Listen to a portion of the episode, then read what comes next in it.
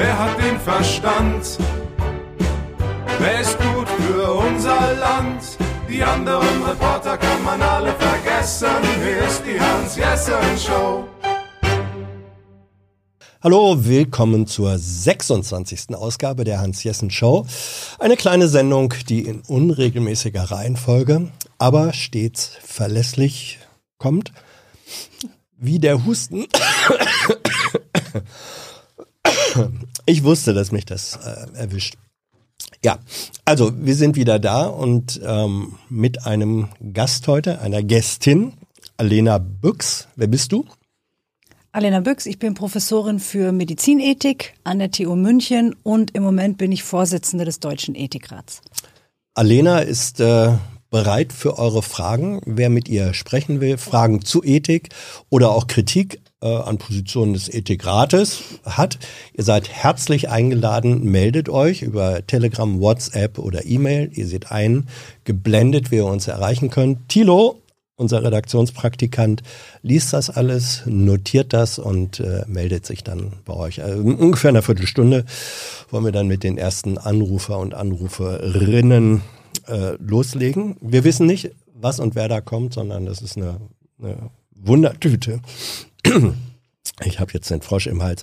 Ähm, Alena, was ist denn eigentlich der Unterschied zwischen Ethik und Moral? Wir, wir äh, sagen häufig Ethik und Moral und für die meisten ist es fast gleich.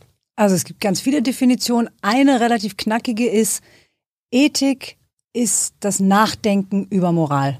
Ethik ist die Reflexionstheorie mhm. der Moral. Also einfach kann man auch sagen, Ethik ist die Theorie der Moral.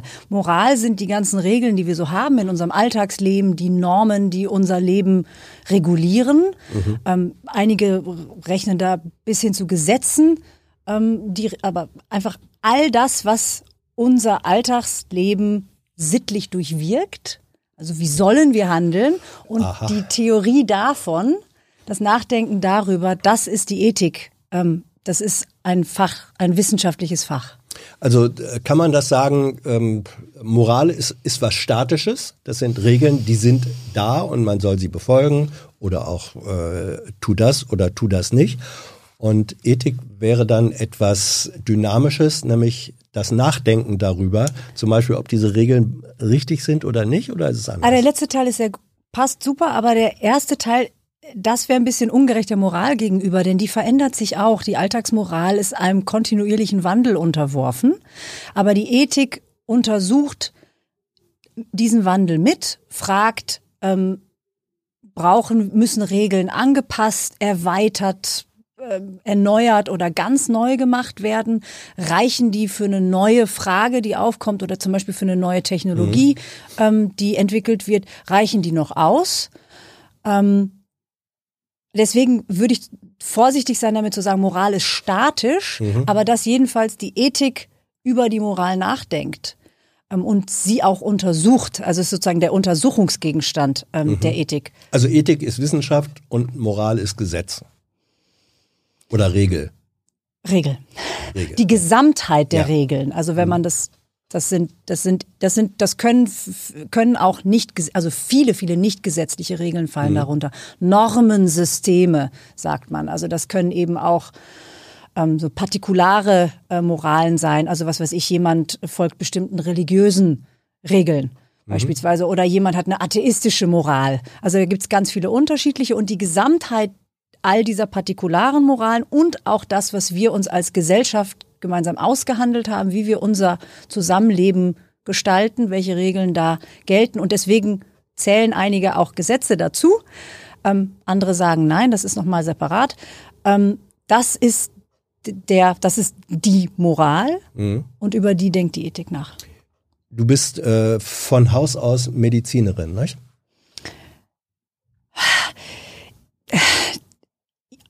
Ja, ich habe, also ich würde mich deswegen nicht vollmundig als Medizinerin bezeichnen, weil ich so ein bisschen was parallel gemacht habe. Ich habe Medizin und einen Magister in Philosophie und Soziologie äh, gemacht und ich habe so kurz klinisch gearbeitet, dass ich eigentlich nicht sagen kann, dieser Tage, ich bin Ärztin, mhm. sondern ich war mal Ärztin. ist äh, Medizin, sind, sind äh, Entscheidungen von, äh, von Medizinern, wo es um Gesundheit, um Menschenleben ja häufig sehr direkt gibt, äh, sind die, bedürfen die einer Ethik in besonderer Weise? Oder gibt es so etwas, die Notwendigkeit für Ethik eigentlich für sämtliche menschliche Entscheidungssituationen? Ja, auf die letzte Frage. Mhm. Aber es ist schon so, dass in der Medizin natürlich Fragen von Leben und Tod, das ist sozusagen das Offenkundigste, das fällt mhm. jedem gleich ein. Also du hast ja in der Medizin manchmal auch wirklich die Frage, sollen wir jetzt hier noch behandeln oder nicht? Das Sollen, das ist mhm. ja immer die, die Frage des guten und richtigen Handelns, das ist der Gegenstand der Ethik. Und wenn du es nicht machst, stirbt eine Person. Ne? Also ja. das, ist, das ist sehr offenkundig, dass es da viele, viele ähm, Fragen gibt. Ähm, aber es geht auch um Vulnerabilität, um Verletzlichkeit. In der Medizin bist du einfach sehr nah an so ganz existenziellen Lebensbezügen dran. Das heißt aber nicht, dass es nicht viele andere Bereiche der Gesellschaft gibt, in denen es natürlich, also haufenweise ähm, oder eigentlich wahrscheinlich alle Bereiche der Gesellschaft gibt, in denen entschieden werden muss, in denen es unterschiedliche Wege geben kann, die man einschlagen kann und in denen man dann abwägen muss, mit welchen Gründen entscheiden wir uns für diesen oder jenen Weg. Und deswegen ist das, würde ich schon sagen, etwas, was sich durch fast alle Gesellschaftsbereiche durchzieht. Und deswegen, wenn ich das noch kurz sagen darf, hat sich die Ethik auch so ausdifferenziert. Also ich, es gibt die allgemeine Ethik, die so die ganz grundlegenden Prinzipien und sozusagen Theorien. Welches sind die wichtig, wichtigsten drei, vier, fünf Prinzipien der allgemeinen Ethik? Also es gibt so drei große ethische Theorien. Das eine ist die Deontologie. Das ist eine äh, Theorienfamilie. Da geht es um ähm, letztlich ähm, die, die roten Linien, die nicht überschritten werden dürfen. Also die, die, die äh, Normen, die unser Handeln auf jeden Fall regulieren. Und Beispiel? Von, du sollst nicht töten, mhm. ist klassisch, aber natürlich auch viele, ähm, unser, unser Grundgesetz, unsere Verfassung ist sehr stark deontologisch mhm. ähm, ähm, durchwoben. Mhm. Dann gibt es die Theorienfamilie der konsequentialistischen Ethiken. Das sind die, die gucken sich die Folgen an und sagen, was sind die besten Folgen, die am Ende rauskommen. Also da geht es nicht um irgendwelche Regeln oder Gesetze, denen ich auf jeden Fall eigentlich immer folgen sollte, sondern da geht es darum, was kommt am Ende raus. Mhm. Und ähm, da gibt es zum Beispiel die utilitaristische Ethik, also da geht es um die Maximierung positiver ähm, Handlungsfolgen, und dann gibt es aber noch ganz viele andere konsequentialistische Ethiken, und dann gibt es noch die Tugendethik, das ist so eine dritte Familie, da geht es primär um die Haltung desjenigen oder derjenigen, die Entscheidungen trifft. Das ist jetzt für die Expertinnen und Experten, die wissen, dass es mit dem Holzhammer erklärt, aber das sind so, sehr, sehr grob, aber das sind so drei grundlegende Ethiktheorien. Und ganz ja. viele, Entschuldigung, wenn ich ja, das ja, noch sagen darf, ganz viele interessante Diskussionen finden gerade da statt, wo man fragt, überlappen die sich an manchen Stellen und wie können wir das, weil in der Praxis kannst du selten einer Ethiktheorie ja. folgen. Hey Leute, politischer Journalismus muss nicht kommerziell oder öffentlich-rechtlich sein. Podcasts müssen nicht durch grässliche Werbung finanziert sein. Jung und Naiv ist der beste Beweis dafür. Damit das so bleibt, unterstützt uns einfach finanziell. Danke vorab und jetzt geht's weiter. Äh, das, also, es gibt, wenn man sich mit Ethik oder mit der Frage, was ist denn eigentlich Ethik, beschäftigt, kommt man immer, bekommt man relativ schnell ein Beispiel vorgeführt, das sogenannte äh, Trolley-Beispiel. Ja, da, da stöhnst du auf. Ich finde es aber, ich bin ja kein Experte, sondern ähm, ein, ein halbgebildeter Journalist. Äh, ich finde das ein interessantes Beispiel. Also das Trolley-Experiment ist, man stellt sich vor, ein Straßenbahnwaggon führerlos äh, fährt den Berg runter. Und wenn er auf der Schiene, wo er fährt, weiterfährt, dann wird er reinfahren in eine Gruppe von Menschen, die da über einen Zebrastreifen oder so geht. Und jetzt ist einer äh, am Rande, der hat die Möglichkeit, eine Weiche zu stellen. Und wenn er die Weiche stellt, dann fährt dieser Waggon nicht mehr in die Menschengruppe, wird aber mit großer Sicherheit eine Gruppe von Bauarbeitern auf dem anderen Gleis. Na, noch härter halten. Ist es eine Person. Ja, eine Person. Einen Bauarbeiter. Einen, ba- einen Bauarbeiter. So, Ähm, was, und jetzt ist die Frage, äh, wie soll der Mensch, der an der Weiche steht, der die Möglichkeit hat zu entscheiden, betätige ich die Weiche, dann töte ich einen Menschen auf jeden Fall. Betätige ich die Weiche nicht, fährt der Wagen weiter und crasht in diese Gruppe rein und ich bin vielleicht mitverantwortlich dafür, dass fünf Menschen sterben. So, äh, was sagt die Ethik? Was ist dann das richtige Verhalten? So, also ganz kurz vorweg. Mhm. Trolley-Problem ist umstritten, mhm. weil es in einer bestimmten Art und Weise konstruiert ist, bla bla bla. Die deontologische Ethik sagt dir, es ist, ich mache es jetzt sehr, wieder auch sehr, sehr schnell und kurz, ähm, die deontologische Ethik sagt dir, du darfst niemals intentional eine Person töten, um andere zu retten, weil du sie dann verzweckst. Du ja. machst sie zum Mittel für einen zwar hochrangigen Zweck, aber das darfst du nicht machen, niemals, weil dann lieber in Kauf nehmen. Das ist eine mhm. harte deontologische Regel. Ich mach's, mhm. auch da gibt's natürlich eine riesige Debatte. Mhm. Die konsequentialistische Ethik würde sagen, am Ende sterben in der einen Gruppe zehn Menschen und in der anderen, äh, bei dem anderen stirbt nur einer. Ganz klar, der eine muss sterben und nicht die zehn.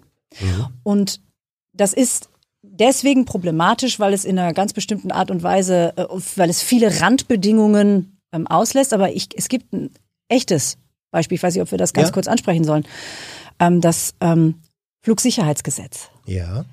Das war eine Diskussion in Deutschland. Ähm, ob es erlaubt ist, ein ob Flugzeug es erlaubt sein darf, ein Flugzeug mhm. abzuschießen, das auf eine Stadt ja. oder auf ein großes Fußballstadion oder sowas zufliegt, ja. ist gekapert von Terroristen, ja.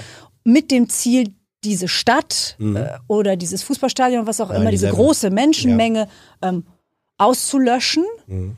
Ähm, und da sollte ein Gesetz verabschiedet werden, dass es erlaubt, dieses Flugzeug abzuschießen. Und das ist bei uns, weil unsere Verfassung sehr deontologisch verfasst ist, auch jetzt mache ich es wieder alles ganz kurz, das ist nicht durchgegangen und das mhm. ließ sich nicht begründen und war nicht verfassungsgemäß. Gibt es eine riesige Debatte bis heute mhm. dazu, natürlich, weil es dann auch wieder welche gab, ah, das ist doch nicht so.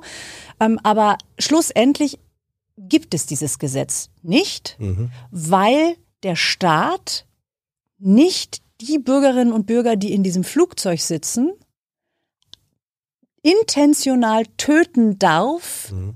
mit dem Ziel, also der einzige Grund, diese Menschen zu töten, mhm. ist, andere zu retten. Und das bedeutet, also kategorischer Imperativ von Kant, mhm. du benutzt jemanden ausschließlich als Mittel und nicht selbst auch noch.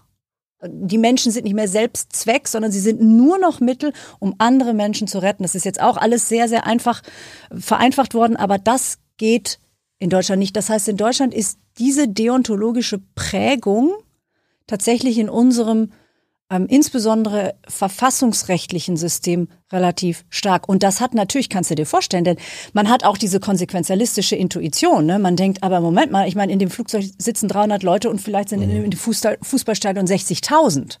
Ja. Also es ist ein echtes, reelles Trolley-Problem. Mhm. Also ich, äh, als ich Kriegsdienst Verweigerer war, das ist ein paar Jahre her, da hatte man noch eine Anhörung. Und da wurde ich dann gefragt, und die Frage haben viele gehört, so, Sie wollen also den Dienst mit der Waffe verweigern. Nun stellen Sie sich mal vor, äh, da ist jemand, ähm, der schickt eine äh, oder hat den Auslöser für eine Bombe in der Hand. Und wenn diese Bombe fällt, wird Ihre Stadt vernichtet. Und Sie haben die Möglichkeit, dadurch, dass Sie diesen Menschen erschießen, zu verhindern, dass die Ihre Stadt auslöscht. Das war exakt sozusagen äh, die Form, in die man äh, damals in zwickmühlenmäßig gebracht werden Darf sollte. Ich ganz kurz noch sagen, und ja. das ist nochmal ein bisschen was anderes, weil es sozusagen die Verantwortung für diese Entscheidung dann auf dir als Individuum liegt, was immer nochmal was anderes ist, als wenn sozusagen der Staat, also in mhm. dem Fall zum Beispiel der oder die Bundeskanzlerin, den Knopf drückt, um ein Flugzeug abzuschießen. Ja. Deswegen ist ganz wichtig, dass man sich immer die Rahmenbedingungen solcher Dilemmata anguckt. Aber das ist eine sehr ähnliche Konstellation. Und das ist was, das haben wir tatsächlich. Deswegen ist ähm, die angewandte Ethik, die, die wägt diese Dinge tatsächlich ab. Die sind, können hochtheoretisch durchdiskutiert werden. Und da gibt es ganze Bibliotheken dazu. Aber es können ganz konkrete praktische oder politische Entscheidungen sein, die diese Art von Struktur haben, dass du schauen musst, halten wir uns an die deontologische Regel mhm. oder folgen wir dem, was uns letztlich äh, die Konsequenzen vorgeben würden. Und meistens versucht man jedenfalls in der Praxis, das in irgendeiner Weise zu verbinden. Aber es gibt eben diese Fälle, wo das so auf die Spitze getrieben ist, dass du das nicht wirklich verbunden kriegst. Musst dich entscheiden. Wir freuen uns auf eure Fragen, euer Interesse. Ihr könnt euch telefonisch reinschalten lassen. Meldet euch, Telegram, WhatsApp oder E-Mail. Seht ihr unten eingeblendet. Thilo registriert das und dann gucken wir mal, wer sich traut und wer welche Fragen oder auch Kritikpunkte hat. Ähm, ich, es wird auch im Chat schon gefragt, zum Beispiel Benjamin, warum musste eigentlich der Deutsche Ethikrat, dem du aktuell vorstehst oder vorsitzt, geschaffen werden? Gab doch schon, oder ja, es gab und gibt auch schon die wissenschaftlichen Dienste des Bundestags oder andere. Oh ja, und es gab auch eine Enquete-Kommission, ja. Ethik und Recht zum Beispiel, Ethik und Recht der Medizin oder Biomedizin, hm. so hieß die. Ja, ja, das ist echt eine gute Frage. Ähm, meine Standardantwort darauf ist, dass es gut ist, unterschiedliche Gremien zu haben und unterschiedliche Institutionen, die sich mit ethischen Fragen beschäftigen. Mhm. Und das, das Der, der wissenschaftlichen Dienste können das tun, auch Enquete-Kommissionen, wo Abgeordnete selber hineingehen, können das tun. Unabhängige Experten, Gremien wie wir können das tun, aber es gibt auch noch ganz viele andere. Mhm. Es gibt die Zentrale Ethikkommission bei der Bundesärztekammer zum Beispiel, die zum Teil auch sehr ähnliche Fragen macht. Dann hat es ja äh, gegeben für das autonome Fahren eine eigene Ethikkommission, es hat eine Datenethikkommission gegeben und so weiter und so fort. Also ich glaube daran, ähm, dass diese Fragen so vielschichtig sind, dass man nicht sagen kann, das macht jetzt das, die eine Institution und dann können wir den Haken dahinter machen, sondern ich glaube, da brauchen wir eine Pluralität. Äh, euer Gremium, der, der Ethikrat, ist nun auch öffentlich besonders bekannt geworden im äh, Kontext der Pandemie. Äh, ist das eigentlich gerechtfertigt, dass man sagt, aha, jetzt seid ihr auf einmal so im Rampenlicht äh, auf der Bühne? Hat die Pandemie und die Entscheidungen, die da in dem Zusammenhang zu treffen waren, ähm, haben die besondere Eth- oder bedeuteten und bedeuten die besondere ethische Herausforderungen?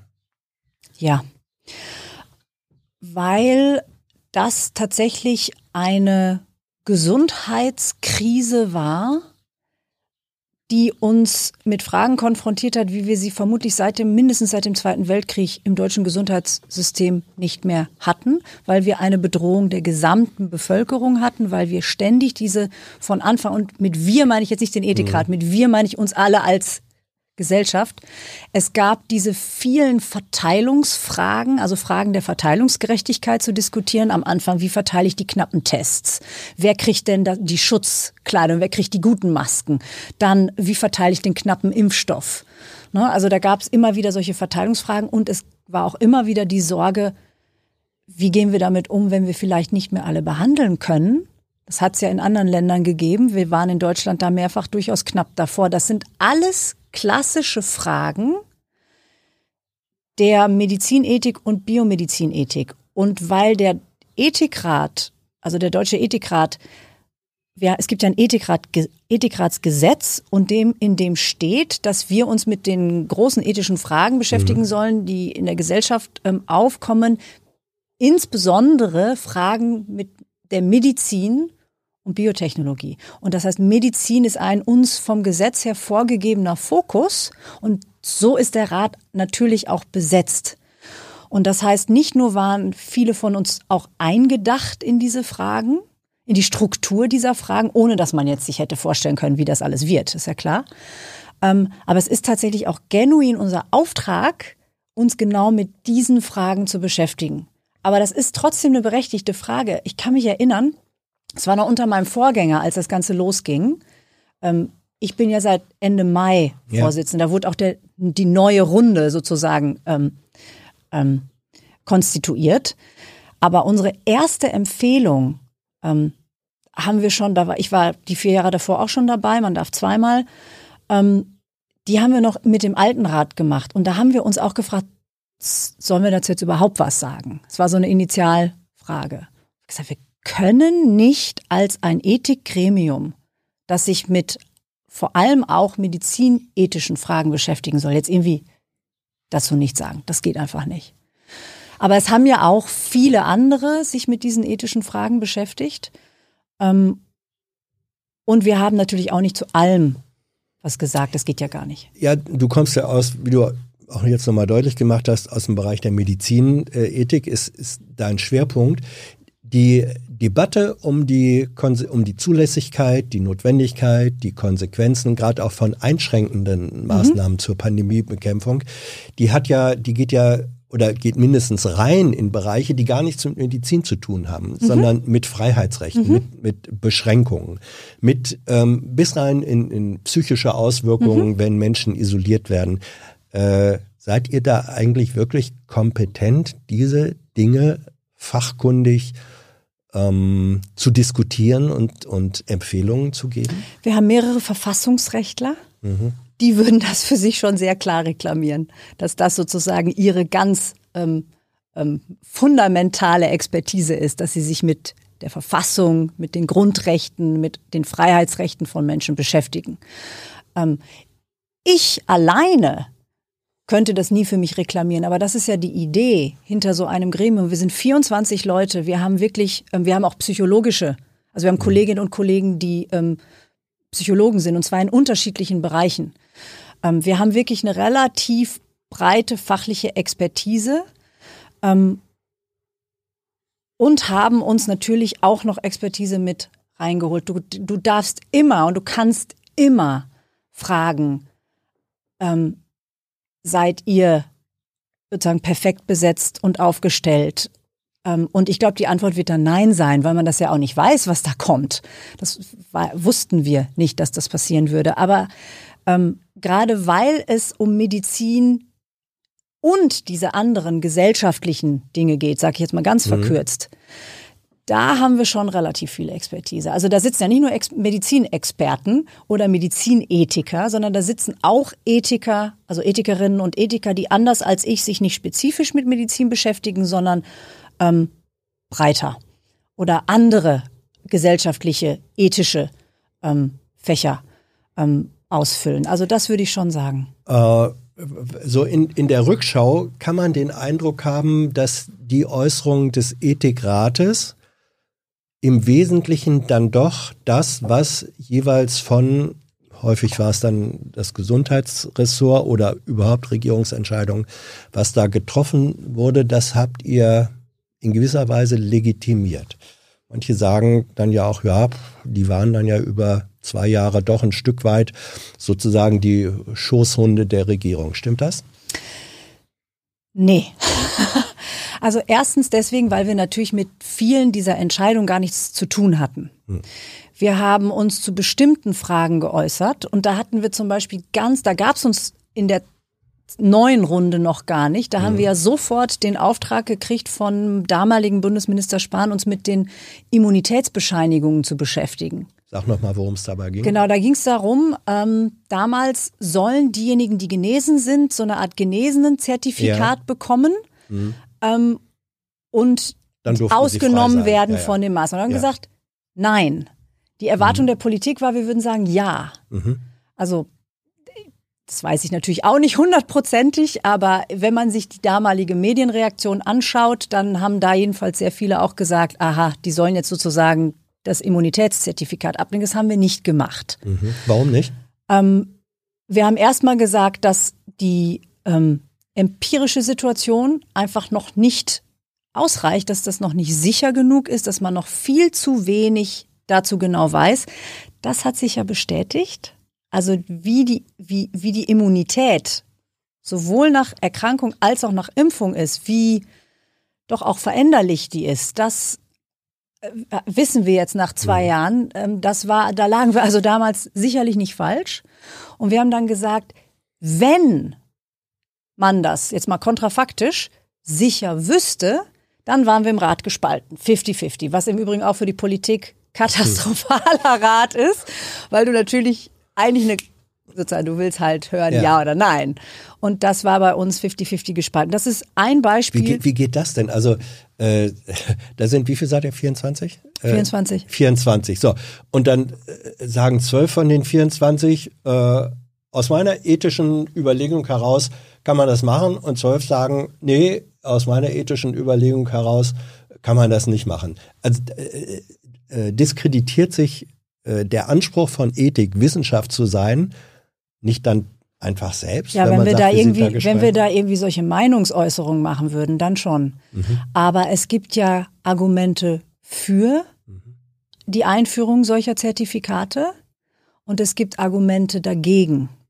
Und die wurden von uns ausführlich untersucht und sehr transparent dargestellt. Uns geht es ja vor allem auch immer darum, herauszuarbeiten, welche Kriterien das eigentlich sind. Ich will das nochmal, mhm. wenn wir einen ganz kurzen Marker machen können, wir kommen da gleich zu zurück. Ja. Mir ist ganz wichtig zu sagen, dass wir relativ, also wir waren an den Entscheidungen zu den Corona-Maßnahmen nicht beteiligt. Mhm. Das denken viele. Das haben viele irgendwie gedacht, der Ethikrat sitzt da mit am Tisch sozusagen und sagt jetzt hier so oder so. Überhaupt nicht. Wir sind zu bestimmten Dingen gefragt worden. Und da haben wir beim, in manchen Fällen eine kurze, klare, eindeutige Empfehlung in die eine oder andere Richtung gegeben. Aber wir haben es auch mehrmals gehabt, jetzt auch wieder übrigens bei der allgemeinen Impfpflicht, dass wir nicht ein eindeutiges Votum hatten. Und was wir, was uns dann das Anliegen ist, zu zeigen, es gibt hier, und wir dürfen das nicht verstecken. Wir dürfen nicht so tun, als gäbe es eine Position, wenn es begründet, wohlbegründet unterschiedliche gibt. Das müssen wir transparent machen. Das müssen wir auch der Politik transparent machen. Wir müssen sagen, tut uns leid. Ist in diesem Fall nicht so, dass wir einen Korridor ausloten können der Gemeinsamkeit, der gemeinsamen Position, sondern hier gibt es unterschiedliche Positionen, die auch jeweils so stark ähm, in der Begründung sind, ähm, dass wir die nicht irgendwie zueinander bringen können. Und dann machen wir das transparent, dann untersuchen wir die Kriterien, also die Prinzipien, ethischen Prinzipien, die wir dann uns, uns anschauen, unterschiedliche, die sozusagen über die Zeit ähnliche Prinzipien sind, aus denen sich dann aber eben unterschiedliche Argumente ableiten lassen. Habe ich das falsch in Erinnerung, dass äh, als die Debatte um die äh, allgemeine Impfpflicht losging, dass ich von dir oder vom Ethikrat als Gremium äh, gelegentlich gehört oder gelesen habe, äh, eine gewisse Skepsis und Zurückhaltung, dass euch das zu schnell ging, äh, mit denjenigen, die da sagten, und müssen wir unbedingt machen. Das ist vorsichtig ausgedrückt, Hans. Ja. Wir haben klar gesagt, am Anfang der Pandemie, äh, also das war nicht der Anfang, aber um da jetzt auch mhm. ganz ehrlich zu sein, wir haben im November zwanzig zwanzig haben wir ein Papier zusammen mit der Ständigen Impfkommission, also der STIKO, ja, und der Leopoldina, der Nationalen Akademie der Wissenschaften, gemacht zur Verteilung des Impfstoffes, des knappen mhm. Impfstoffes. Da haben wir auch wieder die Prinzipien erarbeitet, dann diesen Rahmen gegeben und der wurde dann von der Politik genommen und umgesetzt in die Verordnung und so weiter und so fort. Und in diesem Papier haben wir gesagt, wenn überhaupt, dann eine berufsbezogene Impfpflicht, allgemeine Impfpflicht lehnen wir ab. Klipp und klar. Gibt's im Schrifttum, habe ich auch in der Öffentlichkeit mehrfach gesagt. Also da müssen wir überhaupt nicht drum herum reden. Da hatten wir eine andere Position. Ein Jahr später oder über ein Jahr später haben wir uns, weil es eine, und das ist auch etwas, was wir im Übrigen auch öffentlich, also habe ich auch in Interviews zum Beispiel gesagt, weil ich immer wieder gefragt wurde, ja, ihr habt jetzt da zur Impfpflicht das so negativ gesagt, was ist denn, wenn wir die doch mal brauchen und ist das nicht, habe ich immer gesagt, wir müssen da offen bleiben, dann müssen wir es uns neu angucken. Wenn sich die Situation deutlich verändern sollte, wäre es unverantwortlich, nicht zu sagen, okay, dann müssen wir das nochmal neu überprüfen. Mhm. Dann müssen wir es uns nochmal neu angucken.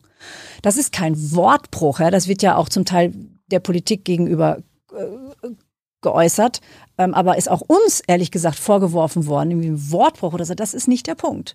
Wir müssen, wenn es eine andere Situation gibt, nochmal neu auf den Prüfstand stellen, ob das, was wir vor einem Jahr gesagt haben, noch zutrifft.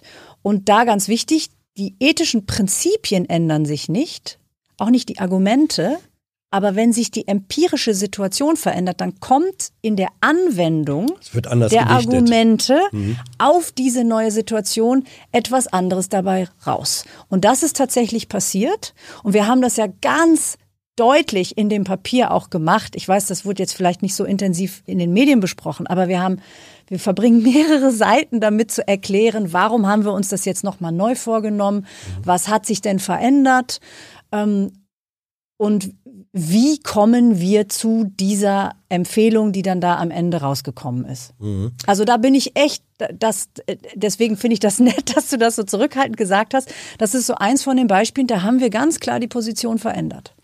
Ähm, jetzt führen wir das Gespräch, als, als wir das terminiert hatten, wussten wir das noch nicht, aber relativ zeitnah, zeitnah zu dem Punkt, wo der Bundestag Ungeplant. Ähm, ungeplant, ja, aber es gibt manchmal äh, glückliche Zufälle, wenn man so will, jedenfalls aus journalistischer Sicht, ähm, wo der Bundestag darüber entscheiden wird, äh, wird eine Impfpflicht eingeführt. Also die allgemeine ab achtzehn ist offenbar vom Tisch. Jetzt äh, gibt es Kompromissvorschläge, wo es dann entweder ab fünfzig oder ab sechzig oder so weiter. Ähm, Ist da eigentlich so eine Art inneres Frohlocken bei dir, dass du sagst, ja, sie haben es ja irgendwie doch begriffen, dass man es so mit dem Holzhammer, wie sie es mal machen wollten, nicht geht? Also ein inneres Frohlocken ähm, sicher nicht, weil ich ähm, die Debatten nicht vollumfänglich ähm, großartig fand. Mhm. Ähm, Jetzt wir bist haben... du zurückhaltend. ähm, Naja, wir haben ja, wir haben ja dieses Papier gemacht im letzten Dezember, mhm. und da haben wir, das war ja dezidiert gedacht tatsächlich für die Abgeordneten ähm, zur sogenannten Gewissensschärfung, dass sie sich mhm. die Argumente mal angucken können. Wir haben die Argumente, wir haben nämlich ganz transparent die Argumente für eine Impfpflicht, aber auch die Argumente gegen eine Impfpflicht. Und wenn du dir das durchliest, die sind beide so stark gemacht wie möglich. Das, das versucht man immer, wenn man ähm, diese Analyse macht, dass man nicht sozusagen jetzt irgendwie so pseudomäßig die äh, Argumente dagegen und dann ganz stark die Argumente dafür oder umgekehrt macht, sondern dass man das wirklich redlich darstellt. Und meine Hoffnung war natürlich, dass mehr auch in der öffentlichen und politischen Debatte mit diesen ethischen Argumenten gearbeitet würde. Und das ist zum Teil auch passiert. Aber eben nicht immer. Manchmal geht es da dann natürlich auch eher um parteipolitisches sich auseinandersetzen. Und das ist auch wieder ein sehr vorsichtiger Ausdruck. Aber insgesamt ist das natürlich so, dass der Kompromissvorschlag, der sich da jetzt abzeichnet, mhm. einer von, ist eins von den Modellen, die bei uns so ähnlich auch drinstehen. Ähm, und deswegen passt das schon. Ähm, hier wird gefragt äh, im Chat ähm, zum Beispiel von Nie wieder, wessen Interessen vertreten die Mitglieder des Ethikrates? Ähm, ich weiß nicht genau, was damit gemeint ist. Ich auch nicht. ähm, also vielleicht, vielleicht steckt dahinter, dass vierundzwanzig äh, Menschen, die Mitglieder sind, ähm, die haben vielleicht auch jeweils persönlich institutionelle Hintergründe. Mhm. Manche kommen aus dem Bereich, bei anderen wird gesagt, oh, die haben ja Verbindungen zur Pharmaindustrie und kein Wunder, wenn die da fürs Impfen sind und so weiter. Also vielleicht steckt das hinter der Frage. Also ähm, Verbindung zur Pharmaindustrie oder sowas dürfen wir nicht haben, haben wir auch nicht, habe ich im Übrigen auch nicht, auch mhm. wenn das ähm, öffentlich formuliert wird, das ist einfach falsch. Ähm, wir dürfen also nicht irgendwie bezahlt werden von ähm, irgend, also von Institutionen und uns dann beschäftigen mit Themen, die für diese Institutionen relevant sind. Ähm, und man muss auch sich klar machen, wir sind ja kein Gremium, das jetzt zum Beispiel Empfehlungen gibt, also jetzt führ mal dieses oder jenes Medikament ein, sondern wir machen ethische Politikberatung. Ähm, wir legen offen, aus welchen Institutionen wir kommen und mit welchen Institutionen wir zusammenarbeiten. Also alle Mitglieder haben ihre eigenen Webseiten. Dann haben wir das auf der Homepage des Ethikrates. Und wir müssen Interessenkonflikte, wenn man nicht weiß, könnte ich jetzt befangen sein oder nicht, dann muss man das bei uns offenlegen. Und dann, wir haben es auch immer mal, dass jemand sich enthalten muss. Aber ich glaube, die Frage könnte auch noch was anderes Ähm, da könnte noch was anderes dahinter stecken. Wir dürfen zum Beispiel nicht politische Interessen verfolgen im Rat. Steht dezidiert, steht sowohl im Gesetz als auch in unserer Geschäftsordnung, dass man sozusagen, das, da steht das, das eigene Gewissen. Ist, muss ist irgendjemand bei euch leiten. Von den vierundzwanzig Mitglied äh, einer politischen Partei? Das weiß ich nicht. Ähm, das ist nicht verboten, aber du darfst oder oder das darf man, man darf, wir, wir sollen ja auch sozusagen relativ stark die Pluralität in der Gesellschaft mhm. darstellen. Das heißt, wir haben Menschen von Kirchen. Wir haben Menschen, die wahrscheinlich ein Parteibuch haben. Oder wir haben Menschen, die sich für bestimmte... Ja, aber sind nicht dann die mit dem Parteibuch dann doch sozusagen ein Stück weit äh, näher dran oder, oder gebunden an die Interessen ihrer Organisation? Ist das nicht naiv zu sagen, ja, pff, der oder die ist zwar da und da verankert, aber... Hier in der Diskussion tut er oder sie so, als sei das gar nicht so? Also nochmal, ich weiß nicht, mhm. ob jemand ein Parteibuch hat und wer eines hat. Ich habe keins. Ähm, aber es ist, wir dür- es darf keine aktive politische Tätigkeit sein. Also du darfst nicht in irgendeinem Kreisverband sein. Mhm. Du darfst nicht irgendwo bei einer Partei mitarbeiten. Mhm. Du darfst nicht politisch aktiv sein. Okay. Aber du kannst ein Parteibuch haben, du darfst einer, also du, verschiedene Mitglieder gehören einer Kirche an ähm, und auch andere äh, sozusagen weltanschauliche oder ähm, gesellschaftliche Tätigkeiten oder Zugehörigkeiten darfst du haben. Du solltest sie oder du musst sie halt offenlegen. Okay. Alena, wir haben, äh, glaube ich, den ersten Anrufer oder Anruferin. Mach mal die Knöpfe ins Ohr. Ja. Yeah. So, jetzt hören wir wen? Hallo, wer ist da? Hier sind Schön. Alena und Hans. Schönen guten Abend, hier ist Elias. Wie war, sehr, wie, den habe ich nicht verstanden. Den war das Namen. Tobias? Elias. Elias, Elias. Ja. Entschuldige. Okay. Mhm. Ja, alles gut. Ja, genau. Ähm, ich würde mich kurz vorstellen, ich bin zwanzig Jahre alt, komme aus Berlin. Und ähm, ja, meine einleitende Frage wäre... bezogen auf Impfpatente beziehungsweise die Freigabe von Impfpatenten, warum wir, gerade meine Generation, die Einschränkung diverser Grundrechte hinnehmen muss und Perspektiven erschwert werden, teilweise sogar verbaut werden, wenn ich das mal so behaupten kann, wenn gleichzeitig große Unternehmen wie jetzt BioNTech, Pfizer bei dem Thema der Freigabe von Patenten mit so einfachen Argumenten wie dem Recht auf geistiges Eigentum durchkommen und Behauptungen wie, dass jetzt zum Beispiel Indien und Südafrika nicht dazu in der Lage wären, selber Impfstoffe zu produzieren, auch wenn diese Patente freigegeben oder zeitweise ausgesetzt werden, obwohl diese Länder und achtundneunzig weitere Länder, nach meinem Wissen, selber die Freigabe bzw. die Aussetzung dieser Patente gefordert haben. Mhm. Ähm, also die, die, hinter deiner Frage steckt, dass du sagst, ja, ich, wir, meine Generation, wir müssen hinnehmen, Beschneidung von äh, Rechten und Freiheiten und andere große Player wie die äh, Pharmaindustrie, die können sich ihre Freiheiten einfach so nehmen, indem sie sagen, ja, geistiges Eigentum, also sozusagen eine, eine Unausgewogenheit von Rechte in Anspruchnahme oder Beschneidung. Alena. Genau, so in etwa. Also Elias, ich nehme ich nehm die raus, weil man so ein, so, ich finde das ganz schwierig, wenn ich die im Ohr habe, wenn ich mich dann selber höre. Rein. Ist das ein, ein rein? Ein, ja, probier mal. Hm? Okay. Ja, ja ich höre mich immer noch selber, ich finde das so unangenehm. Ja, dann nimm ihn raus. Ist okay, also, ja. wenn das besser ist. Ähm, also zwei Dinge, ähm, nee, ich muss es rausnehmen, tut mir ja, leid. Ja, ist, ist, ist okay. okay. Wenn Elias was fragt, dann genau. bringe ich das rein. Hm? Danke. Also erstens, das mit der jungen Generation, das war mir und uns ein echtes Anliegen. Den Sommer über, den ganzen letzten Sommer über, habe ich mir tatsächlich öffentlich ziemlich den Mund fusselig geredet, dass wir die wirklich starken Effekte auf die junge Generation viel zu wenig in den Blick nehmen. Also wir als Gesellschaft, aber dass da tatsächlich auch politisch einfach mehr ähm, gemacht werden muss, dass man sehen muss, wie vulnerabel über die Zeit junge Generation geworden ist. Je länger das dauerte, diese ganzen Momente der, wo man sozusagen Persönlichkeitsbildung, Individualausbildung und so weiter, all das verpasst, ganz viele Bildungsausfälle und so weiter und so fort. Ähm, wirklich, wirklich starke Beschneidung, die man, wo man auch immer mehr gesehen hat, die psychische Belastung nimmt zu.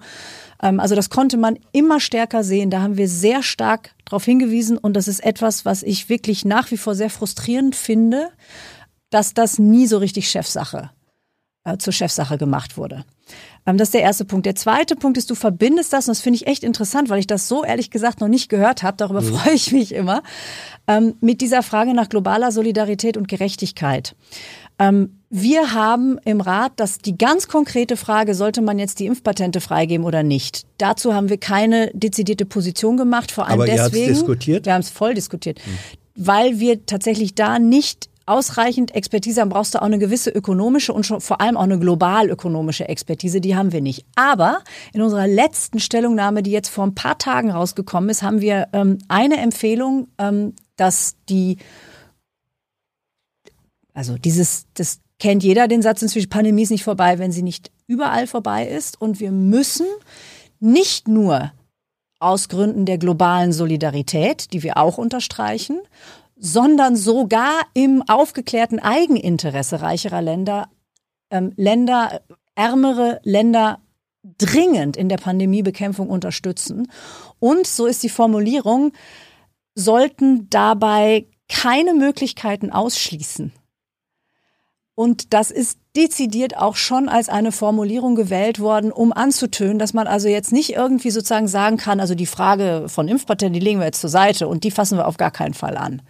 Ähm, sondern wir würden sagen, also das muss man natürlich, sollte und muss man ebenfalls als eine Option in den Ring werfen.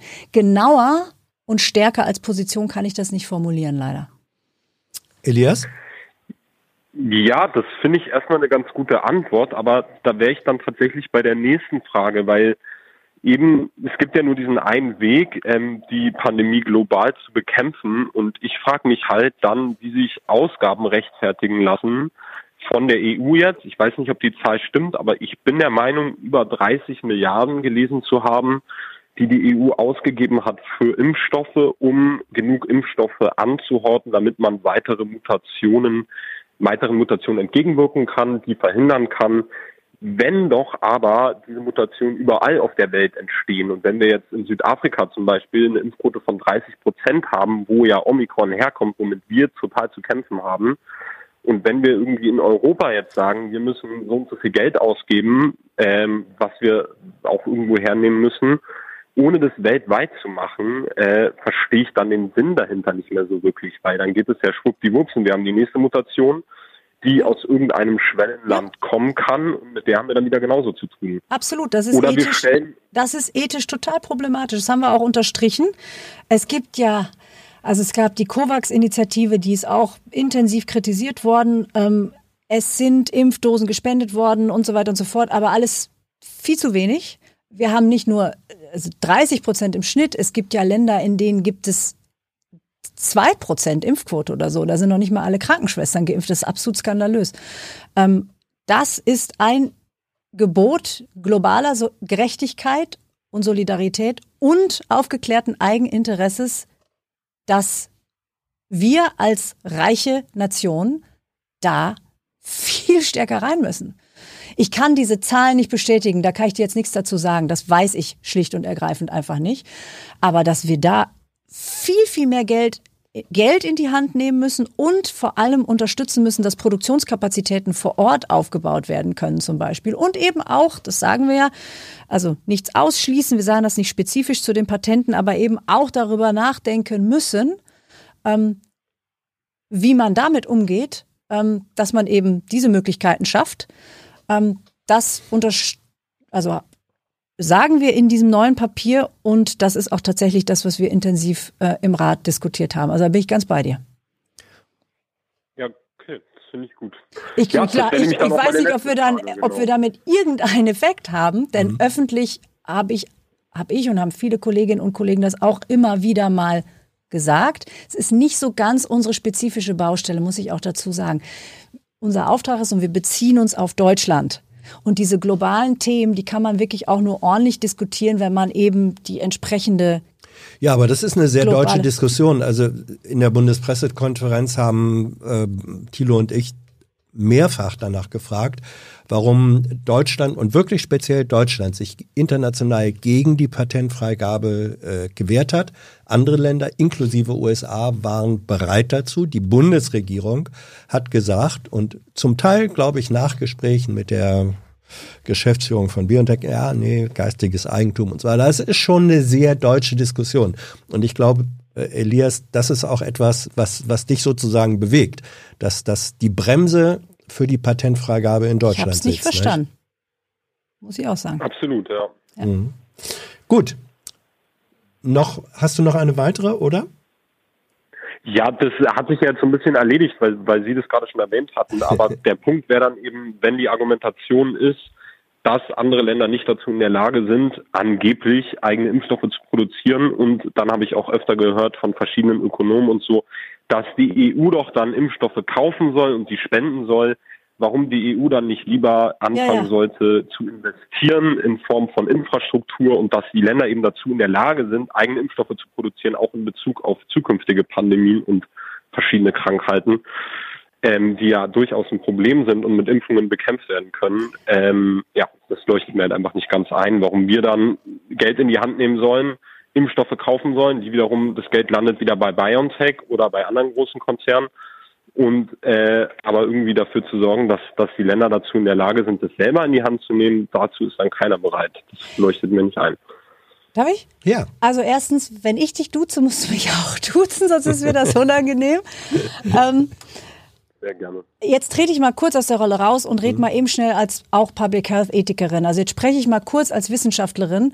Ähm, das, was du sagst, ist ein Riesenthema in der sogenannten Ethical Preparedness. Ne?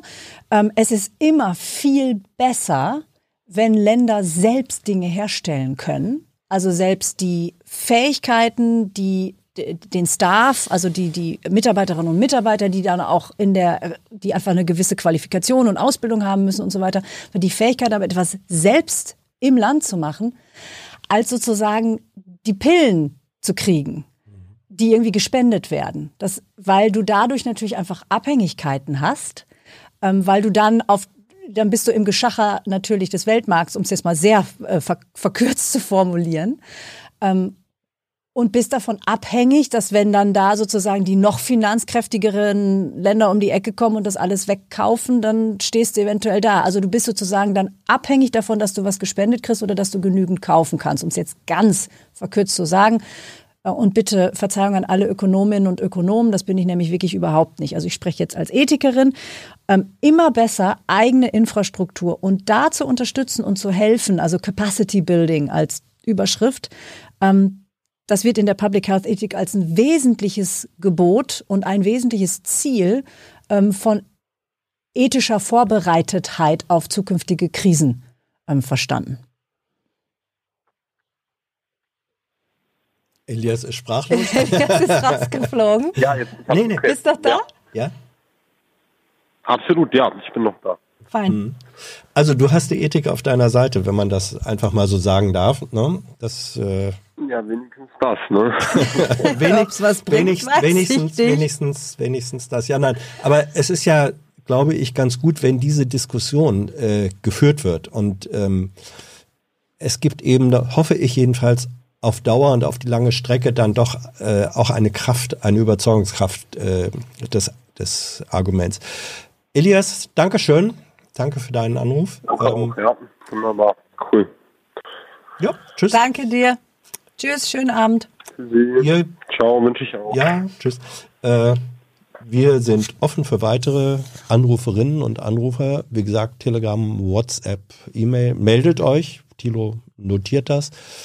Und wir nehmen euch dann rein oder nicht. Ähm, im, äh, da fällt mir ein, weil du eben sagtest, ja, Capacity-Bildung ist immer besser. Es gibt, glaube ich, so ein relativ bekanntes afrikanisches Sprichwort, das sagt... Ähm, Schenke einem Hungernden einen Fisch und er ist satt für den Tag. Bring, lehre ihn Fischen, Fischen und, bei, ja. und, und er ist satt äh, sein Leben lang. Ähm, das ist, im Grunde drückt sich das, das äh, Prinzip dahinter aus. Ist es wirklich, eigentlich ist das so simpel und man kann ja sogar sagen, im Grundgesetz steht der Satz Eigentum verpflichtet. Das ist ja auch ein, das ist ein ethischer Satz, ne? Spielt aber hier dann offenbar bei Entscheidungen der Regierung keine Rolle. Oder die geringere Rolle.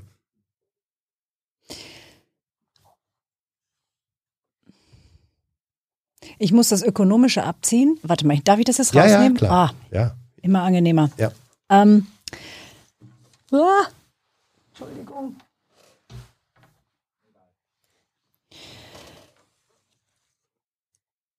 Also, es gibt diese lange Diskussion, die gab es jetzt auch die letzten zwei Jahre immer wieder. Dürfen wir eigentlich überhaupt sozusagen Impfstoff für unsere eigenen ja. Bevölkerung horten, zurückhalten und so weiter.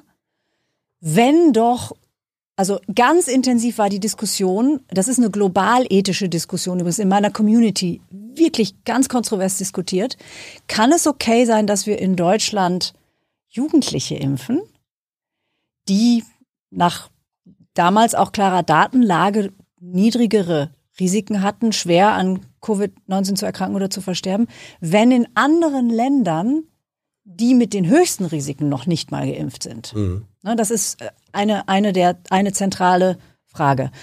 Und da muss man unterscheiden zwischen einer, das mache ich eigentlich ja ungern, aber hier mache ich es jetzt mal ganz klar, zwischen einer ethischen und einer verfassungsrechtlichen Antwort. Die verfassungsrechtliche Antwort wird sein, die deutsche Regierung hat zuallererst den Schutzauftrag für die, für die deutsche Bevölkerung. Die muss dafür sorgen, dass die deutsche Bevölkerung geschützt ist. Die ist verantwortlich dafür, dass die Impfungen in Deutschland zur Verfügung stehen. Für alle, die sie brauchen, Schrägstrich wollen. Aus ethischer Perspektive würde man sagen, es gibt eigentlich keinen Unterschied zwischen uns hier und zwischen sozusagen Menschen, die einfach in einem anderen Land geboren sind, zufällig. Die Bedürfnisse sind eigentlich dieselben. Und je universalistischer die eigene Ethikposition ist, desto stärker sagt man, wir können nicht hier Menschen mit ganz niedrigen Risiken impfen, ähm, während woanders die mit den höchsten Risiken noch ungeimpft sind. Aber ja, da aber, unterscheidet sich, und, und ich mhm. lass mich das ganz kurz, wenn ich darf, noch zusammenführen. Du darfst immer. Für ein real, willst, ja. für, einen, für eine ethische Diskussion, die dann auch schon in der Realität ähm, verankert ist, glaube ich, darf man schon sagen, du darfst erstmal dafür sorgen, auch aus ethischer Perspektive, dass die Menschen, die, die am nächsten sind, in deinem System, dass du ja, dass du ja sozusagen, dass zu dir gehört dein Gesundheitssystem, die in deinem Gesundheitssystem die Leute versorgen, die Vulnerablen in deinem System, die darfst du als erstes versorgen. Also das passt sozusagen mit diesem rechtlich ähm, begründeten Schutzauftrag. Aber sobald du das getan hast, musst du eigentlich teilen. Und ja, deswegen gab es also wirklich Frage, viele, die dafür ja. argumentiert haben, du kannst nicht die Jugendlichen impfen, mhm. ähm, sondern du müsstest es eigentlich ähm, in ärmere Länder schicken. Außerdem, ich glaube, Elias hatte am Anfang auch darauf hingewiesen, äh, wenn neue Varianten und Mutanten äh, sich in Ländern entwickeln, wo die Impfquote ganz niedrig ist, dann gebietet es doch geradezu auch das Schutzgebot ähm, für die Einheim, für die deutsche Bevölkerung, dass man sagt, damit die geschützt werden, damit nicht neue Mutationen reinkommen, müssen wir die impfen, damit nicht von dort sozusagen neues Risiko kommt. Also äh, gerade auch mit dem Schutzbedürfnis, was du jetzt mit dem Verfassungsgebot äh, speziell oder vorrangig die deutsche Bevölkerung zu schützen, könnte man, wenn man das Argument fortführt, dann auch sagen. Aber nur, wenn man keine Knappheit hat. Dann wird es wieder komplizierter. Ja, aber wir haben doch schon lange keine Natürlich Knappheit. nicht. Aber die, ähm, am schwierigsten war ja. diese Diskussion, weil wir auch ein bisschen nach hinten gucken, am schwierigsten war die Diskussion, als man ähm, begann, Jugendliche zu impfen und noch nicht sozusagen Überfluss an Dosen hatte mhm. und gegebenenfalls gesagt hätte, wir nehmen dieses Kontingent, was man jetzt eigentlich, was wir den Jugendlichen, ähm, was wir für die Jugendlichen vorgesehen haben und schicken das. Das war damals, da, das war die Diskussion. Jetzt, wo wir mehr Impfstoff haben, als wir verimpfen können, mhm. ist das ohnehin gar keine Frage. Schwierig wird das ja nur mit diesen konkurrierenden Schutzaufträgen, wenn du nicht genug hast, beide äh, zu bedienen. Jetzt ist das aus meiner Sicht, glaube ich, also je, ich weiß nicht, mhm. wie die Mengenverhältnisse sind, aber glaube ich gar nicht mehr so ein intensiver Konflikt. Wir haben eine neue Anruferin, einen neuen Anrufer. Wir machen wieder die Stöpsel in die Ohren und hören, hallo, wer ist da? Hallo, hier ist Jonathan. Ich grüße euch ganz herzlich aus Litauen. Ah, aus Litauen? Hallo. Hallo. Ja, da bin ich gerade für mein Auslandssemester. Mhm. Was für ein Studium? Äh, ich studiere so Politik, Philosophie und Wirtschaft, ein Mix aus den drei Sachen. Oh, P P I. Nice. Genau, genau. Welche Uni? Es ist in Karlsruhe, die Karlsruhe-Schule. Kennt man nicht unbedingt, aber... Interessant. Ja. Soll ich mit meiner Frage losschießen? Unbedingt. Also, ähm... meine Frage wäre, das passt, glaube ich, auch ganz gut zu dem, was du jetzt, Alena, gerade gesagt hast, ähm, dass ethisch gesehen es ja keinen Unterschied macht, ob ich ein Mensch in Deutschland bin oder irgendwo anders auf der Welt. Wir haben als Menschen eine Verantwortung gegenüber uns allen, gegenüber allen fühlenden Lebewesen, kann man ja sogar sagen. Ähm, und deswegen ein, also die Prämisse eines Nationalstaats ist es ja, dass er verantwortlich ist, erstmal für seine Bürger, für seine eigenen, für die deutschen Bürger zum Beispiel. Ähm, und äh, das, das steht ja alles so ein bisschen auf den Füßen des Social Contracts. Wir gehen diesen sozialen, diese, diese, diesen sozialen Vertrag ein, ähm, wo der Staat für uns sorgt und wir gewisse Pflichten gegenüber dem Staat haben. Und jetzt ist die Frage, im Kontext der Pandemie und, und dieser Realisierung, dass wir alle global voneinander abhängig sind, ähm, ist dieser Social Contract, muss man den überarbeiten, ist der irgendwie obsolet geworden, muss man sich den neu überdenken, weil wir eben realisieren, wir sind global abhängig von allen. Mhm. Puh, da merkt man gleich, der macht Pipi. Das klang jetzt phonetisch eigenartig, aber gut. Ähm, P P I, ne? Äh, ja, Politics, also, Philosophy and Economics. Mhm. Yes. Ja. Super spannende Frage. Also ähm, ich glaube, dass wir das die ganze Zeit tun, das zu überdenken und zu hinterfragen. Zum Beispiel, wenn das, das beginnt schon in, im Kontext der E U natürlich. Mhm. Ähm, die Frage ist ja immer, ähm, also es ist einmal die, die rechtliche, verfassungsrechtliche Frage, die legen wir jetzt mal zur Seite. Die ethische Frage ist die, darf ich die moralischen Nahbeziehungen privilegieren? Ne? Darf ich diejenigen, mit denen ich in einer moralischen Nah- oder Näherbeziehung stehe, Moral Neighbors und was es da so alles gibt und Moral Peers und so weiter und so fort, ähm, darf, dürfen die beispielsweise bei der Ressourcenverteilung bevorzugt werden? Und da gibt es eben, also da werde ich jetzt keine, das ist eine gerechtigkeitstheoretische Frage, werde ich keine Position jetzt beziehen. Ähm, Weil du nicht kannst oder weil du nicht willst? Das ist immer so schwierig. Ich habe natürlich eine, ähm, als jemand, der sich auch mit politischer Philosophie beschäftigt hat. Aber ich sitze ja heute Abend als Ethikratsvorsitzende. Ja, aber deute mal an. Und dazu äh, haben wir jetzt nur, nur, nur gar nichts gesagt sozusagen. Ja. Also man kann ja ablesen, dass wir zum Beispiel globale Solidarität so deutlich unterstreichen, in welche Richtung unsere Position, was das anbelangt, geht. Aber ich mhm. finde, dass das schon eine berechtigte Debatte ist, inwieweit und warum, also basierend auf welchen Kriterien wir diese Nahbereiche ausweiten sollten. Also wer da mit hineinfällt. Das ist die ganz klassische Frage mit Richtung auf Tierethik zum Beispiel. Also bin ich ein Anthropozentrist und sage sozusagen, es ist die Menschenfamilie und das war's und die anderen haben irgendwie einen anderen moralischen Status. Oder bin ich ein Pathozentrist, das hast du, glaube ich, gerade gesagt, ne, alle fühlenden Wesen. Und dann ist immer noch ja. die Frage, wirklich gleiche Rechte, ähnliche Rechte, abgestuft, weiß der Henker was. Da gibt es ja ganz viel. Und so ähnlich loten wir das ja auch aus darin, ähm, mit Blick darauf, ob das jetzt nationalstaatsbezogen sein soll, soll es auf die Member States der E U bezogen sein, soll es die Weltfamilie sein. Ähm Und wie gesagt, ähm, ich finde es nachvollziehbar, weil ich finde es dann immer sehr nachvollziehbar, das kontrovers zu diskutieren, wenn es darum geht, dass eben genuine Knappheit herrscht. Weil du dann natürlich, weil dann auch diejenigen, mit denen du in moralischen Näherbeziehungen stehst, ganz berechtigt fragen, Moment mal, warum nimmst du mir das jetzt weg und gibst das dem anderen? Da musst du mir jetzt die Argumente liefern. Und dann sind wir genau bei diesen ganzen Fragen, nach welchen Kriterien, welche Charakteristika ähm, teilen wir, auf deren Grundlage wir dann sagen, wir machen das gleich innerhalb dieser, dieses Kreises. Ähm, wenn es nicht um Verteilungsfragen geht, ist es deutlich einfacher. Ähm, also ich weiß nicht, wie du das siehst, aber das wäre so eine, das wäre so eine Unterscheidung, die ich da einziehen würde. Hier ist Tyler, hier kommt die Werbung für uns selbst. Kommerzfreier Journalismus seit zweitausenddreizehn, nur möglich durch deine Unterstützung. Schau in die Infos wie.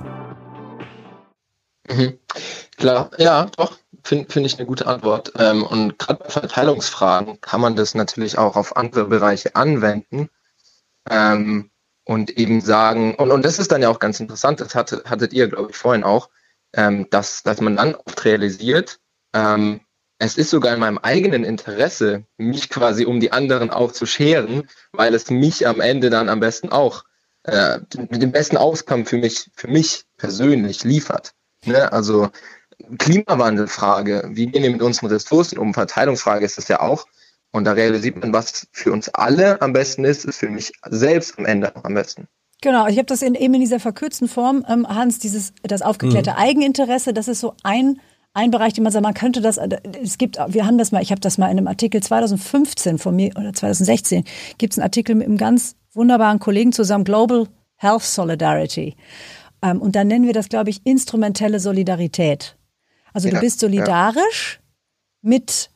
Damals ging es auch tatsächlich um, unter anderem um Preparedness. Ich muss den mal wieder aufmerksam lesen, was wir da gesagt haben. Ich glaube, das passt gar nicht so schlecht zur heutigen Situation. Ähm, du bist solidarisch mit, ähm, was weiß ich, äh, ärmeren Ländern oder mit Ländern, die ein schlechteres, schlechter ausgerüstetes Gesundheitssystem haben, weil du damit selber dafür sorgst, dass gesundheitliche Bedrohungen, zum Beispiel bestimmte Erreger, das haben wir damals, glaube ich, tatsächlich als ein Beispiel verwendet, nicht zu dir kommen. Das heißt, es mhm. ist jetzt nicht eine... Also solidarisch aus egoistischen ja, Gründen. Genau, das ist eine Art mhm. egoistische, genau, ja. wir haben es instrumentell, ja. aber es ist de facto eigentlich ein, ein aufgeklärtes Selbstinteresse, das dich dann solidarisch handeln lässt. Mhm. Ähm, und das ist genau, das ist auch noch eine, das ist ein anderer Aspekt an dieser Diskussion. Ja, Jonathan? Nee, ich, ich wollte nur sagen, schön formuliert. Ähm, Ich stimme zu. Aber ich habe ja schon ein bisschen, bisschen jetzt rausgehört. Du bist auf jeden Fall auch ein Fan eines more, ja, mehr kosmopolitischen Ansatzes. Finde ich gut. Du bist in, habe ich das, war, war es Litauen, wo du bist? Ja, ja. genau. Äh, wie hat sich, wie hat sich aus der litauischen Perspektive, hat sich in irgendeiner Weise äh, dein Blick auf Deutschland oder zu den deutschen Verhältnissen, zu deutschen Entscheidungen verändert? Das ist eine ganz interessante Frage und ich wüsste jetzt gar nicht, wo ich anfangen soll. Ein Thema ist der Krieg in der Ukraine natürlich. Der ist ja. hier ganz anders präsent, einfach, dass es ein osteuropäisches Land ist und wir eine Grenze zu Belarus haben und ähm, einfach geografisch näher dran sind. Und da bewerte ich die Moves der deutschen Politik, was diese Sache angeht, natürlich nochmal durch ein ganz anderes Licht. Ähm, das ist sehr spannend, die Perspektive. Und dann, ich glaube, der Punkt ist recht trivial, man ist ja einfach in einer ganz anderen Lebenswelt und hat vielleicht auch andere Policies, die die ganz anders sind wie in Deutschland und ähm, einfach als als ein Effekt dieser Diversität, dieser anderen Perspektive, klar, finde ich da irgendwie neue neue Blickwinkel auf auf deutsche Politikfragen. Ja. Ich muss da mal kurz was einwerfen. Ja. Ich finde ja, also ich, das ist sozusagen frommer Wunsch, aber ich finde ja, jeder sollte idealerweise im jungen Erwachsenenalter mal ein Jahr in einem anderen Land gelebt haben. Ja. Ich glaube, das ist also das ist einfach so eine hilfreiche Perspektivenerweiterung, dieser Blick von außen oder dem, mal zu erleben, mhm. wie in anderen Ländern ein Blick genommen wird auf das eigene Land und System, das man als völlig selbstverständlicher ansieht, wenn man da Richtig, drin lebt. Genau, darum geht es ja auch, um dieses Selbstverständliche. Das genau, Heraustreten und, und, aus ja. dem, ich würde das ja großartig, das ist Die lässt sich überhaupt nicht organisieren. Ich weiß überhaupt nicht, wie sowas aussehen sollte. Aber ich würde das großartig finden, wenn das sozusagen etwas wäre, das alle mal haben könnten. Das Pflichtjahr im Ausland. Bei dir waren es die U S A. Nicht Pflicht. Ne? Ja. Nee, ich war zuerst in England. Ah, okay. Äh, wenigstens von der Sprache her. Ähm, Gibt es eigentlich in, in Litauen eine Impfpflicht? Wie ist da die Impfquote, um nochmal auf das äh, Thema Pandemie zu kommen? Weißt du das? Eine Impfpflicht gibt's nicht. Die Impfquote ist nicht viel schlechter als in Deutschland, glaube ich. Ich kenne die Zahlen genau nicht. Ein bisschen drunter war, glaube ich, schon. Ähm, beeindruckend ist halt auch, dass jetzt, ich glaube, das war jetzt am Montag erst, dass auch fast alle Einschränkungen wieder gefallen sind. Und theoretisch hätte ich heute im Hörsaal ohne Maske sein können, hatte sie trotzdem auf, aber viele nicht. Und es war einfach natürlich erstmal weird zu sehen, aber eine Impfpflicht gibt es nicht. Ne? Mhm. Ähm, weil du das selbst angesprochen hast, weil es natürlich auch wirklich als Thema sehr nahe liegt, äh, die Diskussion um den, um den Ukraine-Krieg, ähm, das hat natürlich auch sehr heftige ethische Diskussionen. Äh, wie, wie wird diese Diskussion, kannst du nochmal, hast ja gesagt, wird ist in Litauen andere ähm, anders fokussiert. Wie, wie wird da die Diskussion im Vergleich oder vielleicht auch im Gegensatz zu Deutschland geführt? Also ich glaube, einmal ist einfach die historische Prägung, dass, dass Litauen ähm, eine ein, ein okkupierter Staat der Sowjetunion war und äh, tatsächlich nur eine kurze Zeit in der jüngsten Geschichte wirklich unabhängig war. Und das ist schon sehr im kollektiven Gedächtnis verankert, diese, dieser Respekt vor Russland, ich will nicht sagen Angst, aber auf jeden Fall Respekt und generell ähm, dieser Zwiespalt zwischen dem Westen, zwischen Europa, äh, der E U, NATO und all sowas, Und, äh, und, und Russland auf der östlichen Seite. Und ähm, da ist es viel stärker erkennbar, dass man sich hier mit, mit voller Kraft und wirklich sich das auf die Fahne schreibt, diese westlichen Werte gegen Russland auch zu verteidigen. Und verteidigen heißt verteidigen. Da also wirklich einen härteren Ton anzugehen. Und das heißt, Litauen zum Beispiel schließt sich da voll in die Reihen ähm, schärferer Sanktionen. Und wenn jetzt diskutiert wird, eine eine NATO-Luftabwehrzone, das ist, glaube ich, das Wort. Mhm. Ich, ich bin mir gerade nicht sicher, wie Litauen dasteht, aber sicher more in favor als jetzt Deutschland, sage ich mal. Mhm. Jonathan, danke schön. Ja, ich ja. danke euch. Danke dir. Wie lange, äh, sagen, wie lange bist du eigentlich schon und noch in Litauen? Ich bin schon seit Anfang Februar und mhm. bin bis Ende Juni hier. Mhm. Würdest du dann gern länger bleiben wollen? Ähm, ich, ich, ich, dann muss ich vielleicht nochmal kurz da ausholen, aber Litauen hatte ich, bevor ich mich dafür entschieden hatte, gar nicht auf dem Schirm. Ähm, ich wusste wahrscheinlich nicht mal, dass Vilnius, wo ich gerade bin, die Hauptstadt ist.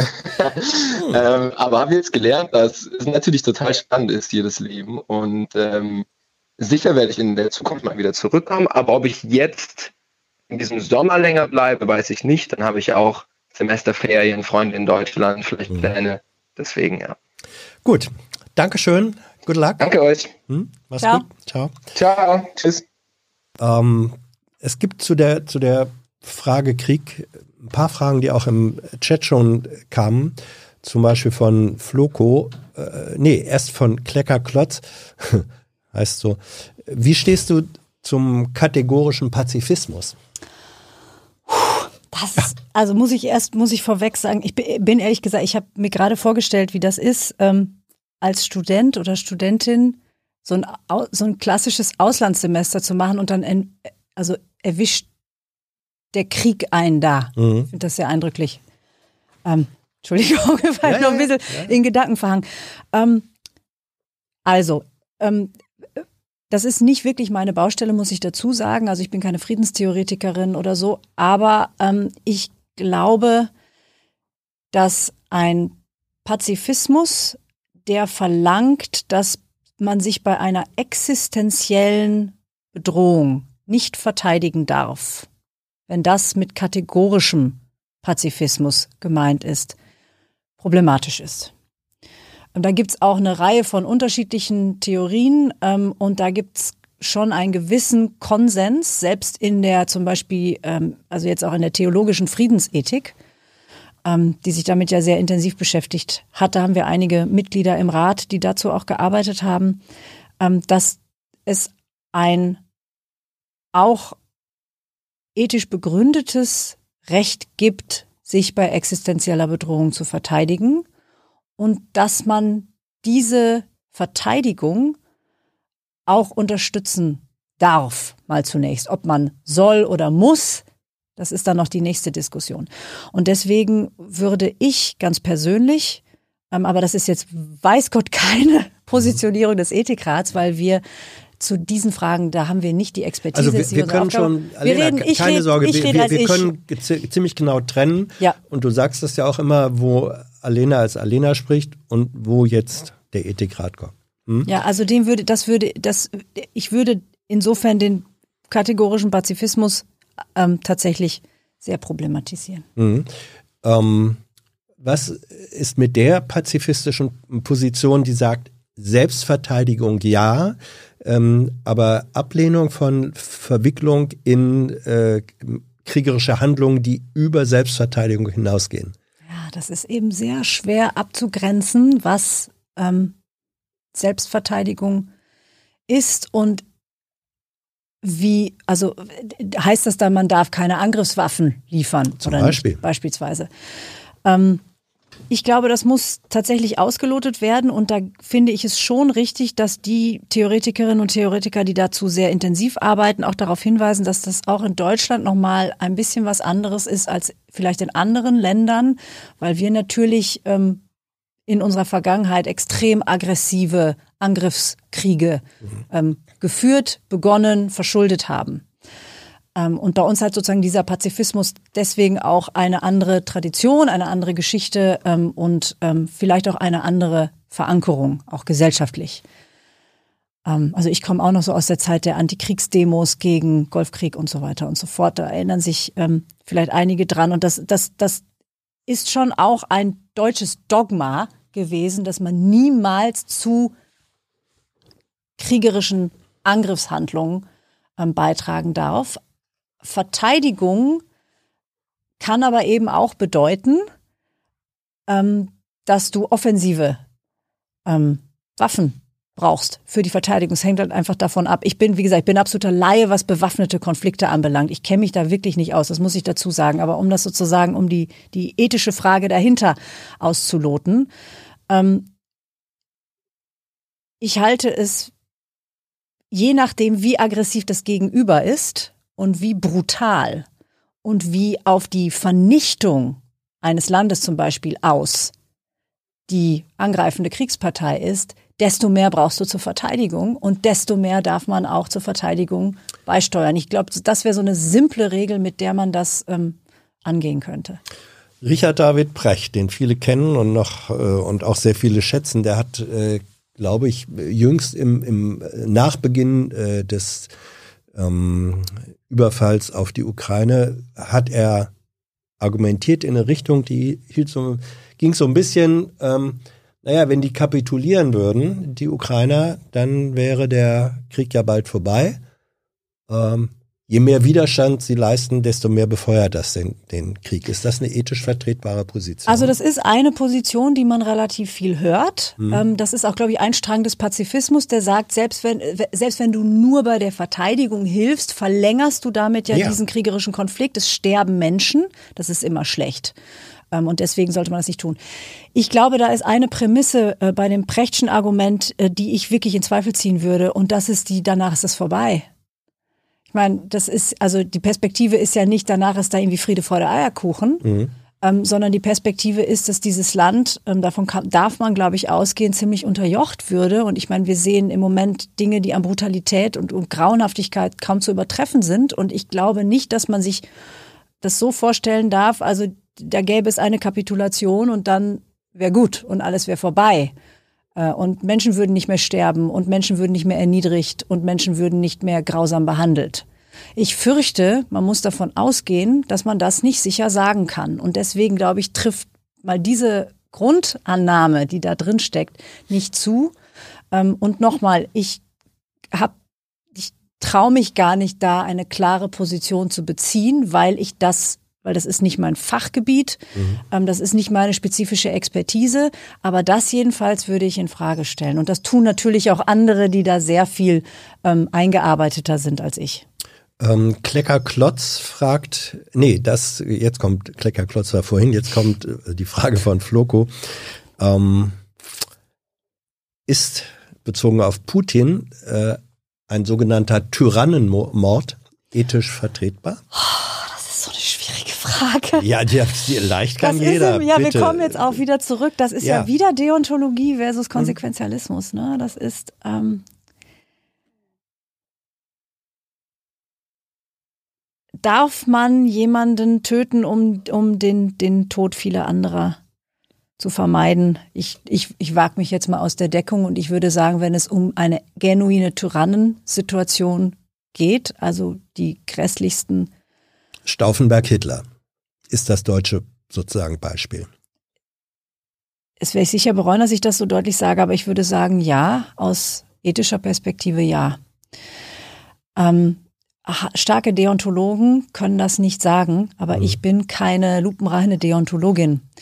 Ähm, ich glaube, dass man in diesen Fragen tatsächlich die Konsequenzen nicht einfach ignorieren darf. Das tun übrigens Deontologen auch nicht. Mhm. Ähm, aber ähm, das Abrücken von bestimmten sozusagen unverletzlichen Regeln und Dazu gehört für viele, die starke deontologische Positionen vertreten, eben das Tötungsverbot, das intentionale Tötungsverbot. Das darf sich eigentlich nicht aufheben lassen, selbst durch die Extremfälle. Jemand ist die bösartigste Bestie unter der Sonne. Und da würde ich sagen, doch. Mhm. Ähm, lass, wir, wir sind offen, wie gesagt, für eure, sowohl zu diesem Thema äh, Krieg, Ukraine-Krieg, das beschäftigt ja im Moment wirklich ganz viele Menschen. Wer dazu noch etwas sagen, fragen möchte oder zu anderen ethischen Fragen, ihr seid herzlich willkommen. Ihr wisst, wie ihr uns erreicht. Thilo registriert das und würde euch dann gegebenenfalls mit reinnehmen. Ähm, was ist, ich möchte jetzt noch an der Stelle erst nochmal zurückkommen auf dieses Thema Corona äh, und Ethikrat. Ihr habt jetzt am, wann war's? Am Montag, glaube ich, Montag. Eine, eine Stellungnahme äh, abgegeben. Und diese Stellungnahme sind hundertsechzig Seiten. Ja, das ist tatsächlich mal eine richtige Stellungnahme. So ja. Schreiben wir normalerweise. Ja.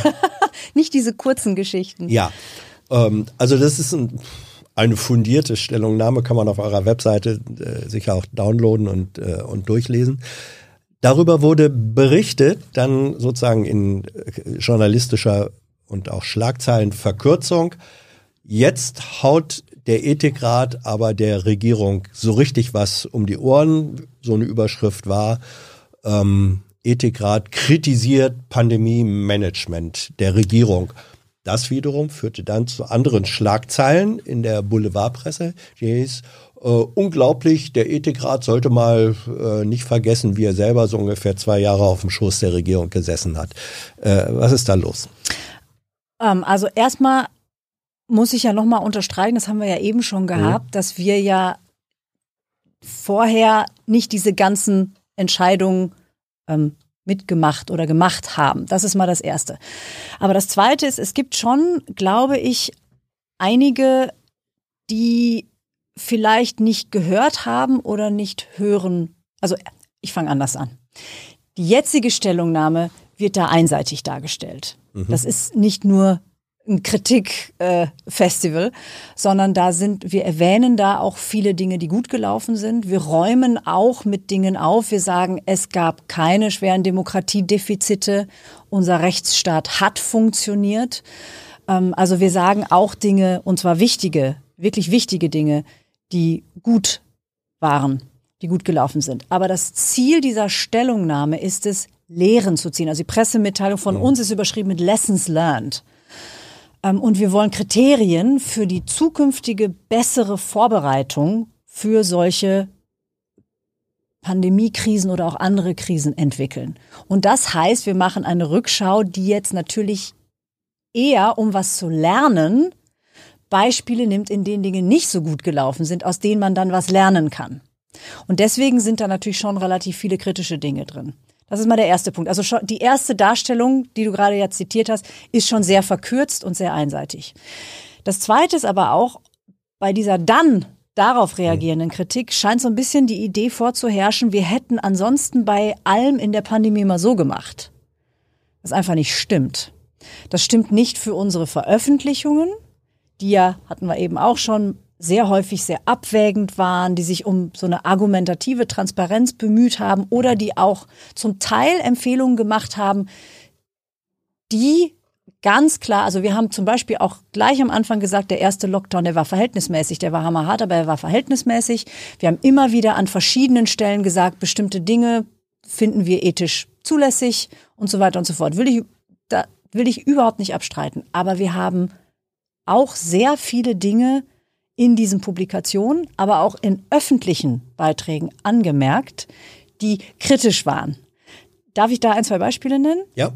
Also eins war zum Beispiel ähm, eben im Sommer, letztes Jahr insbesondere ab späten Frühling, ähm, weil mir das auch persönlich so ein Anliegen war, darauf hinzuweisen, dass die Kinder, Jugendlichen, ähm, jungen Erwachsenen und Familien einfach, wie gesagt, nicht Chefsache, aus dem Blick geraten sind. Kontinuierlich.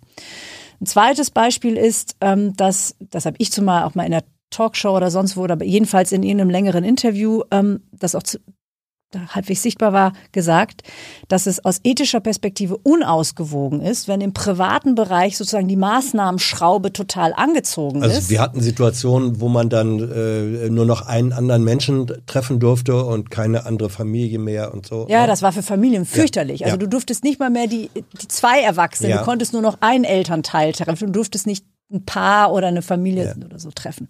Also im privaten Bereich total angezogen und lange Zeit super belastend. Und im Arbeits, im Bereich der Arbeit war das nicht so. Da konnte man parallel im Großraumbüro arbeiten. Mhm. Und da habe ich damals gesagt, das ist ethisch einfach unausgewogen. Habe, glaube ich, als Beispiel die Schweiz erwähnt. Die Schweiz hatte damals schon eine Homeoffice-Pflicht. Die gab es, mhm, bei uns nicht. Jedenfalls nicht zu dem Zeitpunkt. Und das so. Ich mache sowas und wir machen sowas nicht mit Schaum vor dem Mund, ja, und sozusagen alles ganz fürchterlich und alles ganz schlecht, ähm, sondern wir sagen das in relativ maßvoller und ebenso, wie ich ja auch hoffe, irgendwie überlegter Art und Weise. Aber natürlich haben wir immer wieder auch kritische Dinge gesagt. Aber wenn man will, dass der Ethikrat eine von den Institutionen ist, die irgendwie zu diesem Komplex gehören, der, äh, der demokratischen Institutionen, die sozusagen alle der Regierung irgendwie so ähm, nachfolgen und, und legitimieren, was die Regierung alles macht, dann kann man diese kritischen Impulse nicht wahrnehmen. Dann muss man denken, der sagt immer nur, es ist alles großartig. Und wenn dann von dieser Institution kritische Dinge so deutlich in einer hundertsechzig Seiten Stellungnahme kommen, die man eben nicht überhören oder überlesen kann, dann findet man das irrsinnig überraschend. Mhm. Aber das heißt natürlich, man ist diesem Narrativ aufgesessen. Wir wären irgendwie so eine ähm, Legitimationsbeschaffungsmaschine gewesen. Und das waren wir definitiv nicht. Was ist aber jetzt in diesen hundertsechzig Seiten ähm, äh, euer härtester oder wesentlichster Kritikpunkt? Also was ist die schärfste Kritik am Pandemie-Management? Das bin ich in der Bundespressekonferenz auch gefragt worden. Ich glaube, das ist einer der Gründe, mhm, weshalb ähm, das so dargestellt wird, dass wir da so irrsinnig kritisieren, weil ich das relativ kernig formuliert habe. Unser wesentlicher Kritikpunkt ist, dass die Vulnerabilität erstens in ihrer sozusagen Verschiedenartigkeit nicht erkannt wurde, die Vulnerabilität von verschiedenen Gruppen nicht früh genug erkannt wurde und diese Gruppen dann nicht entsprechend genug geschützt oder beachtet oder berücksichtigt wurden. Woran liegt das? Ja, oh, woran liegt das? Wir haben gar keine Ursachenforschung gemacht, jetzt wo du es sagst. Also wir haben uns natürlich die ganze Evidenz und so, die es dazu gibt. Was denkst du, woran es liegt? Also zum einen liegt das daran, dass, und das zeichnen wir ziemlich deutlich nach, dass es da auch Zeit, dass es wirklich auch einen zeitlichen Verlauf gab. Also zum Beispiel mit der jungen Generation, wenn ich das mal einmal als, das ist das knackigste Beispiel, das es gibt. Es, der, nach dem ersten Lockdown gab es recht früh erste Daten, noch nichts super belastbares, nicht die großen Metastudien, aber schon erste Daten, dass die junge Generation das ganz gut weggesteckt hat.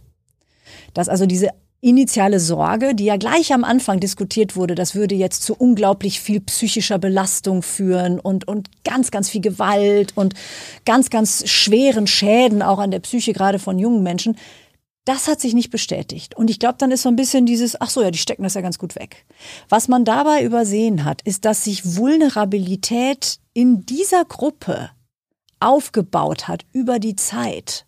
Also weil, ich wollte gerade sagen, was, was wir jetzt erlebt haben im, im letzten halben Jahr, haben sich gehäuft Berichte, ähm, dass, dass die Nachfrage nach äh, Psychotherapie äh, und ja Hilfe, gerade für junge Menschen, die ist exponentiell angestiegen. Ja, weil das so lange gedauert hat. Weißt du, es ist das eine, dass du äh, zwei Monate kein Sozialleben, mhm, hast, aber zwei Jahre, das ist was und und es war jetzt nicht ganz nichts möglich über die zwei Jahre, aber dass du eine zweijährige Phase hast, in der du so viel Sozialleben verpasst, dass du nicht nur eine Abi-Feier verpasst, sondern gegebenenfalls sogar eine zweite. Mhm. Nicht nur den einen Ball, sondern auch noch den zweiten. Die ganzen wichtigen Momente so für Persönlichkeitsbildung, auch das Kennenlernen, die, die, die ja, also ich meine, da ist Sexualität, Partnersuche und so weiter und so fort. Das baut sich mit der Zeit auf. Das ist am Anfang nicht so offenkundig und ist immer schlimmer geworden. Und da habe ich aber da ganz klar, da haben wir echt die Hand gehoben schon im letzten Frühsommer und haben gesagt, das wird immer schlimmer.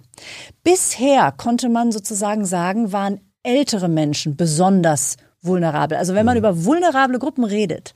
Es gibt dann die medizinische genau, Vulnerabilität. Da redet ja. man ja meistens über diejenigen, die besonders verletzlich sind, gegen, also die höchste mhm. Risiken haben an Covid zu erkranken oder zu versterben. Das ist, war aber nur die medizinische Vulnerabilität. Mhm. Und die hat sich dann bei den älteren Menschen ja dadurch, dass sie geimpft werden konnten, verbessert. Mhm.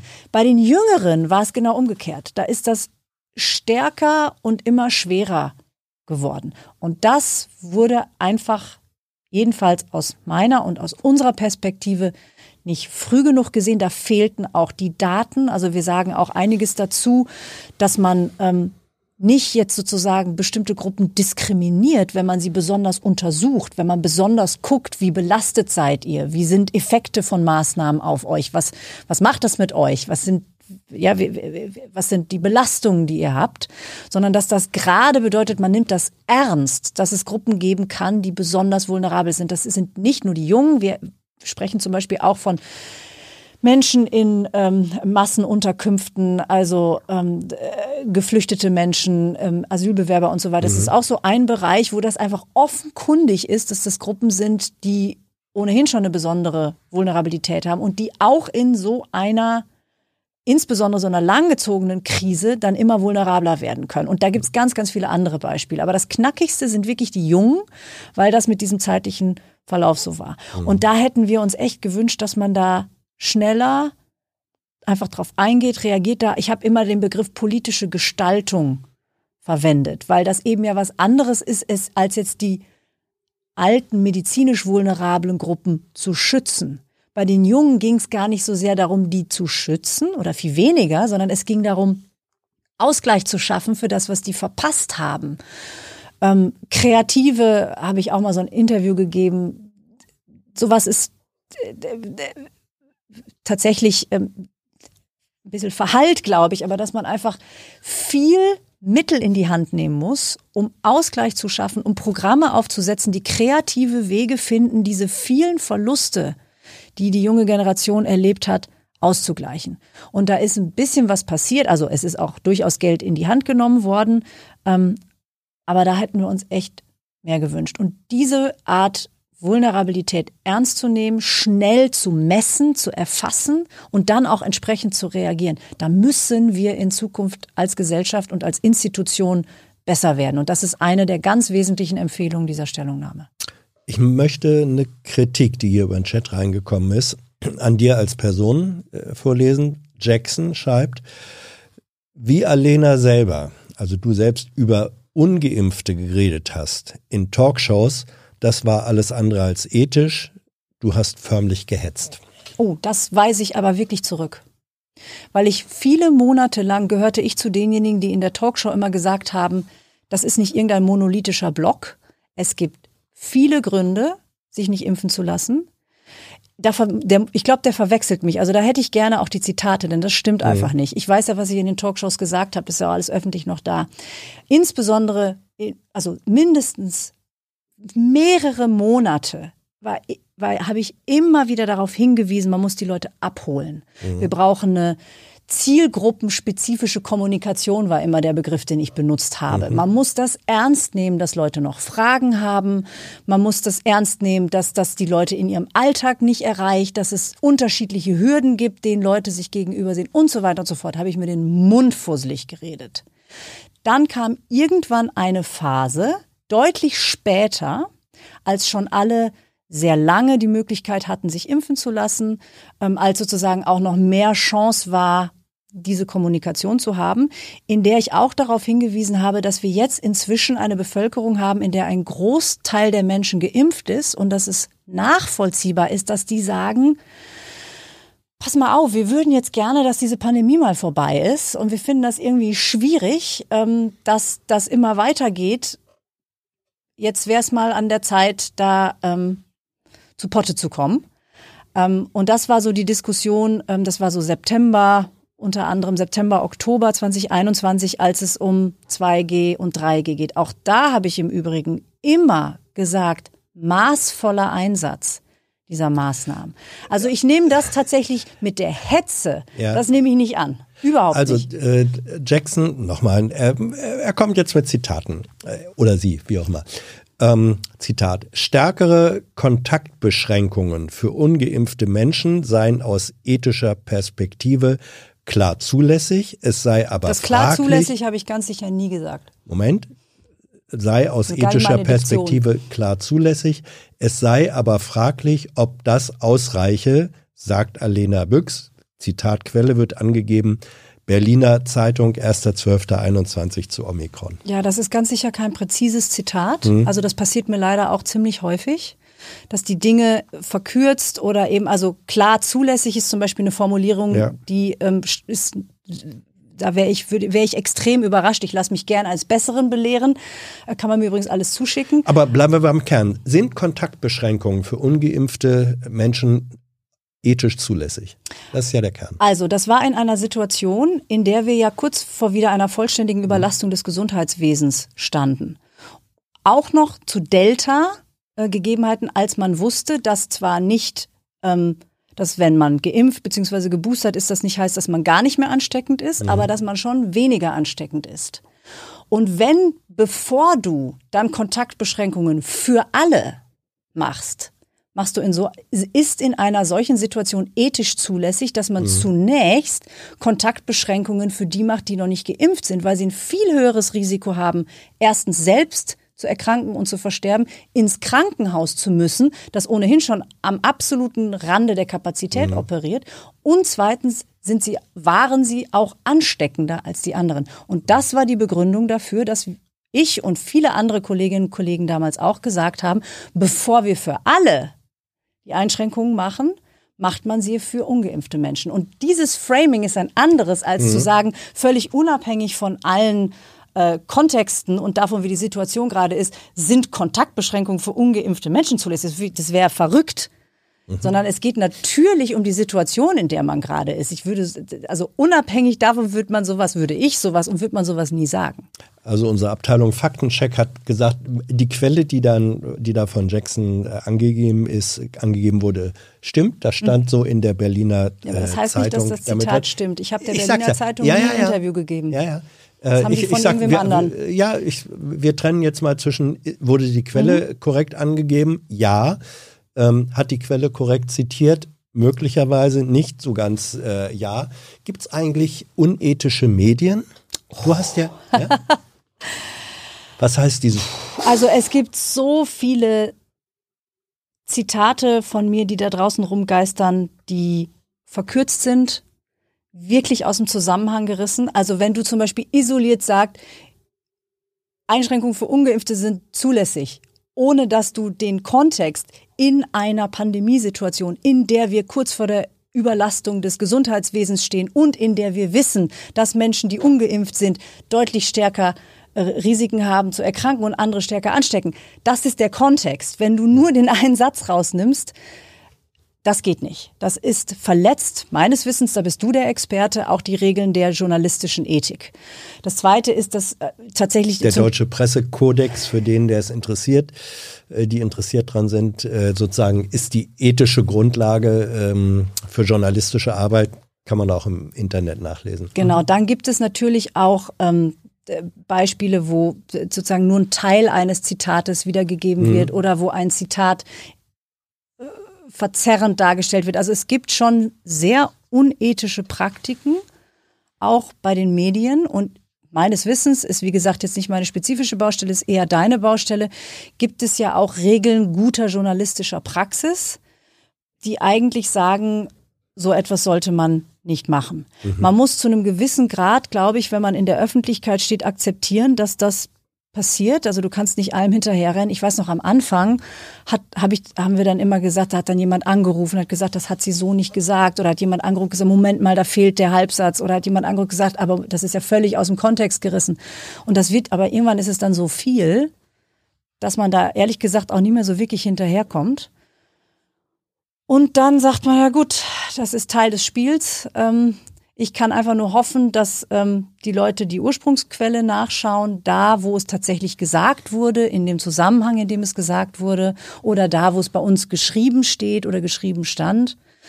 Ähm, weil sehr häufig stand ja, hat irgendwie, habe ich oder irgendein ähm, Ethikratsmitglied etwas gesagt, Und dann stand dann, Ethikrat fordert X Y, was einfach nicht stimmt. Das ist einfach, die Überschrift passt nicht zu dem, was jemand gesagt hat. Und das gibt's schon, Gott sei Dank.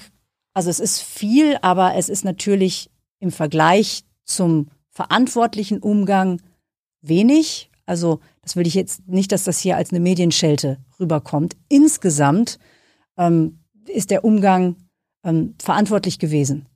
Ähm, aber es gibt das eben, und es gibt das gerade auch sozusagen äh, vielleicht in, in, in den sozialen Medien, wo du gar nicht so schnell hinterherkommst, irgendwie mhm. etwas mehr. Ich habe noch eine äh, kleine Reihe von Fragen, die ich gern stellen möchte. Ähm, ist es ethisch irgendwie noch vertretbar, freiwillig ungeimpft zu sein?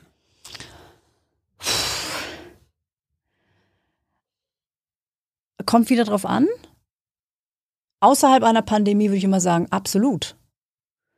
Ähm, es kommt drauf an, arbeite ich mit vulnerablen Menschen? Es kommt drauf an, sind wir in einer Pandemiesituation oder nicht? Also reden wir über die Situation, die wir aktuell genau. haben. Genau. Also in der aktuellen Situation ähm, würde ich tatsächlich sagen, es gibt eigentlich keine ethischen Argumente, die mir bekannt wären dafür, sich nicht impfen zu lassen. Es sei denn, jemand hat medizinische Gründe. Das ist eine sehr kleine Gruppe. Oder es gibt auch einige, die, die sagen, jemand, der so starke Angst hat vor dieser Impfung, das gibt es ja. Es gibt Menschen, die haben, ob das jetzt nachvollziehbar ist oder nicht, das ist nicht der Punkt, sondern die haben einfach so eine starke Angst vor dieser Impfung, dass man das sozusagen als eine, auch als eine, das ist letztlich eine, eine psychologische, medizinische, mhm. ähm, ein psychologisch-medizinischer Grund.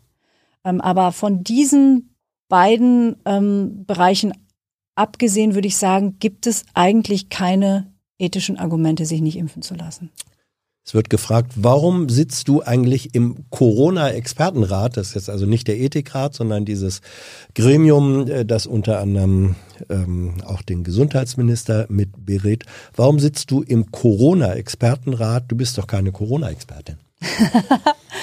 Ähm, da sind versammelt ähm, eine Reihe von Institutionen, ähm, die, also zum Beispiel könnte man das ja auch über den ähm, Thomas Mertens sagen, mhm.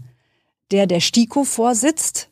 Der ist genauso wenig ein Corona-Experte wie ich, sondern der ist Experte für Impfungen und ich bin Expertin für Medizinethik beziehungsweise Vorsitzende des Deutschen Ethikrates. Beide diese Gremien haben sich in den letzten zwei Jahren aber sehr viel mit aus ihrer jeweiligen Gremien, ähm, Fachperspektive mit Fragen der Corona-Pandemie beschäftigt. Ähm, und deswegen gehe ich mal davon aus, dass man gesagt hat, man nimmt diese Gremien mit hinein ähm, und holt sich diese unterschiedliche Expertise ab, ähm, damit man das gebündelt ähm, sozusagen an einem Fleck hat und dann nicht noch zusätzlich ähm, sozusagen jetzt nochmal die STIKO anruft und nochmal das R K I anruft äh, und nochmal einen Ethikrat anruft oder so oder Fragen fragt. Sondern sind die da einfach immer alle dabei. Gibt's in dieser, ähm, in, in den Sitzungen des, des Expertenrates auch Situationen, wo du sagst, sorry Leute, dazu kann ich nichts sagen? Ja klar, ständig. Ja, ja, ja klar. Ja. Ganz viele. Also da, das muss ich vielleicht da auch mal unterstreichen, dass ich da natürlich eine relativ marginale Rolle habe. Mhm. Also da beschränke ich mich auch drauf. Ich sage da jetzt, also da, da haben andere viel, viel mehr Expertise. Ich schalte mich dann ein, wenn es um Fragen geht, die dezidiert ethische Fragen sind. Und manchmal schalte ich mich auch ein, obwohl es da eine viel bessere Expertin gibt. Das ist die Conny Beetsch aus Erfurt.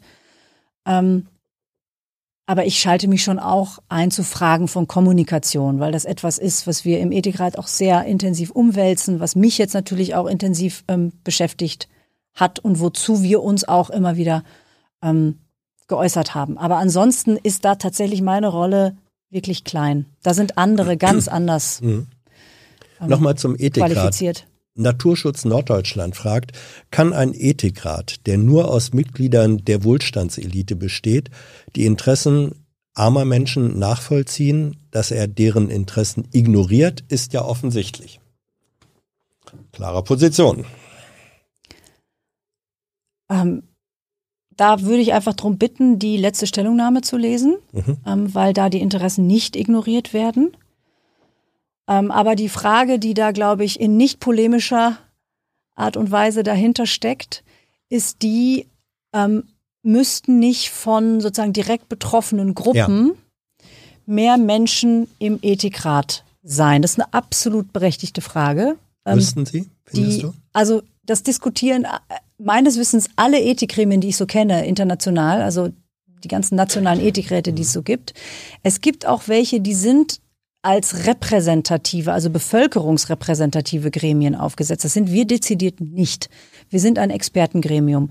Und da hat eure Diskussion andere, vielleicht auch bessere, wenn äh, ihr repräsentativer für die reale soziale Struktur zusammengesetzt werdet? Das weiß ich nicht. Also es gibt ja Bürgerräte, die das mhm. versuchen. Mit denen gibt es schon eigentlich ganz gute Erfahrung.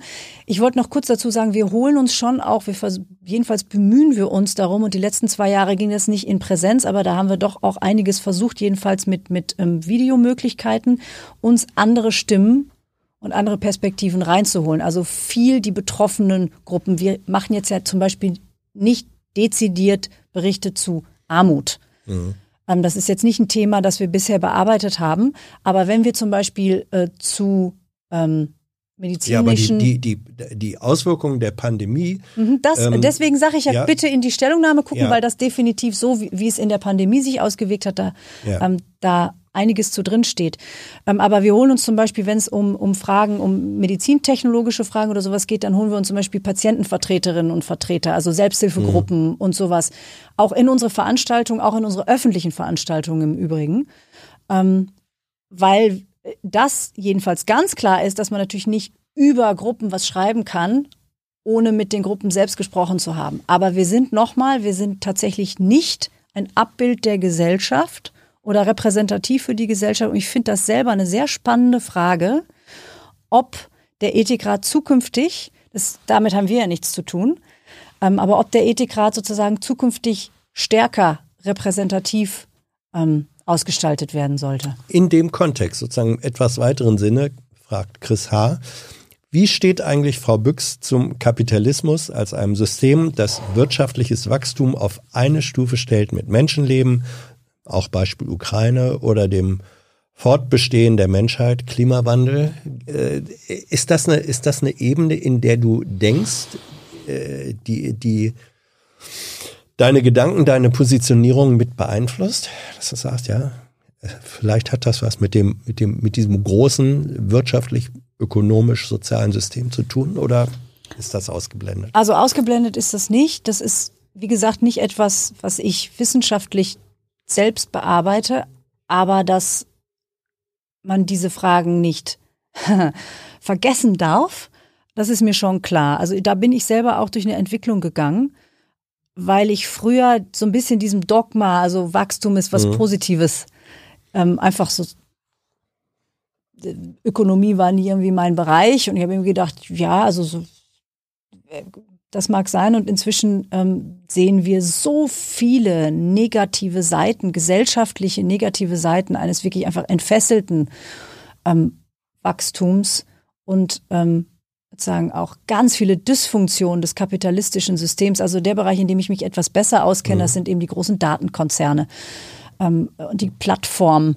Ähm, und das sind solche Dysfunktionen, ähm, dass ich glaube, dass der jedenfalls das kapitalistische System eingehegt werden muss an bestimmten Stellen. Dafür kriege ich dann auch ganz, ganz viel Ärger natürlich, weil es auch diejenigen gibt, die sagen, also da darf man nicht zu viel rein regulieren und man darf da nicht zu viel beschneiden.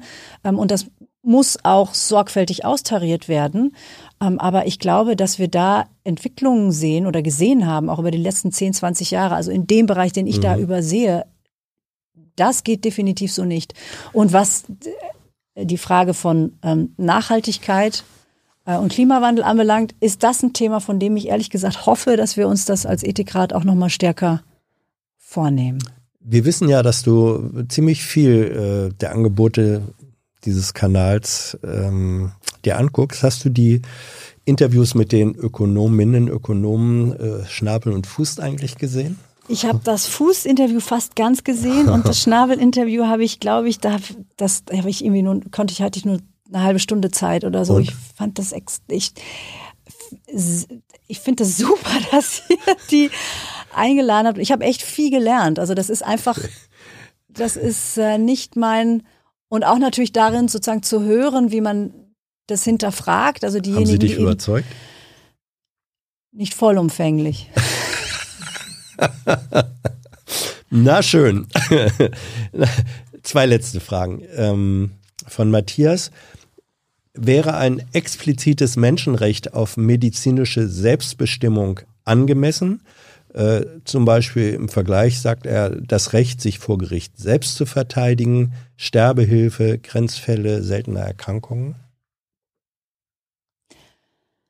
Jetzt weiß ich nicht genau, was er mit explizitem Menschenrecht meint und wie weit das gehen würde, ob er sozusagen ja, meint auf, in der auf medizinische der, Selbstbestimmung, dass man dass Ja, lass man, mich das mal kurz okay. ausführen, so, weil wir ja. haben nämlich ein Recht auf medizinische Aha. Selbstbestimmung.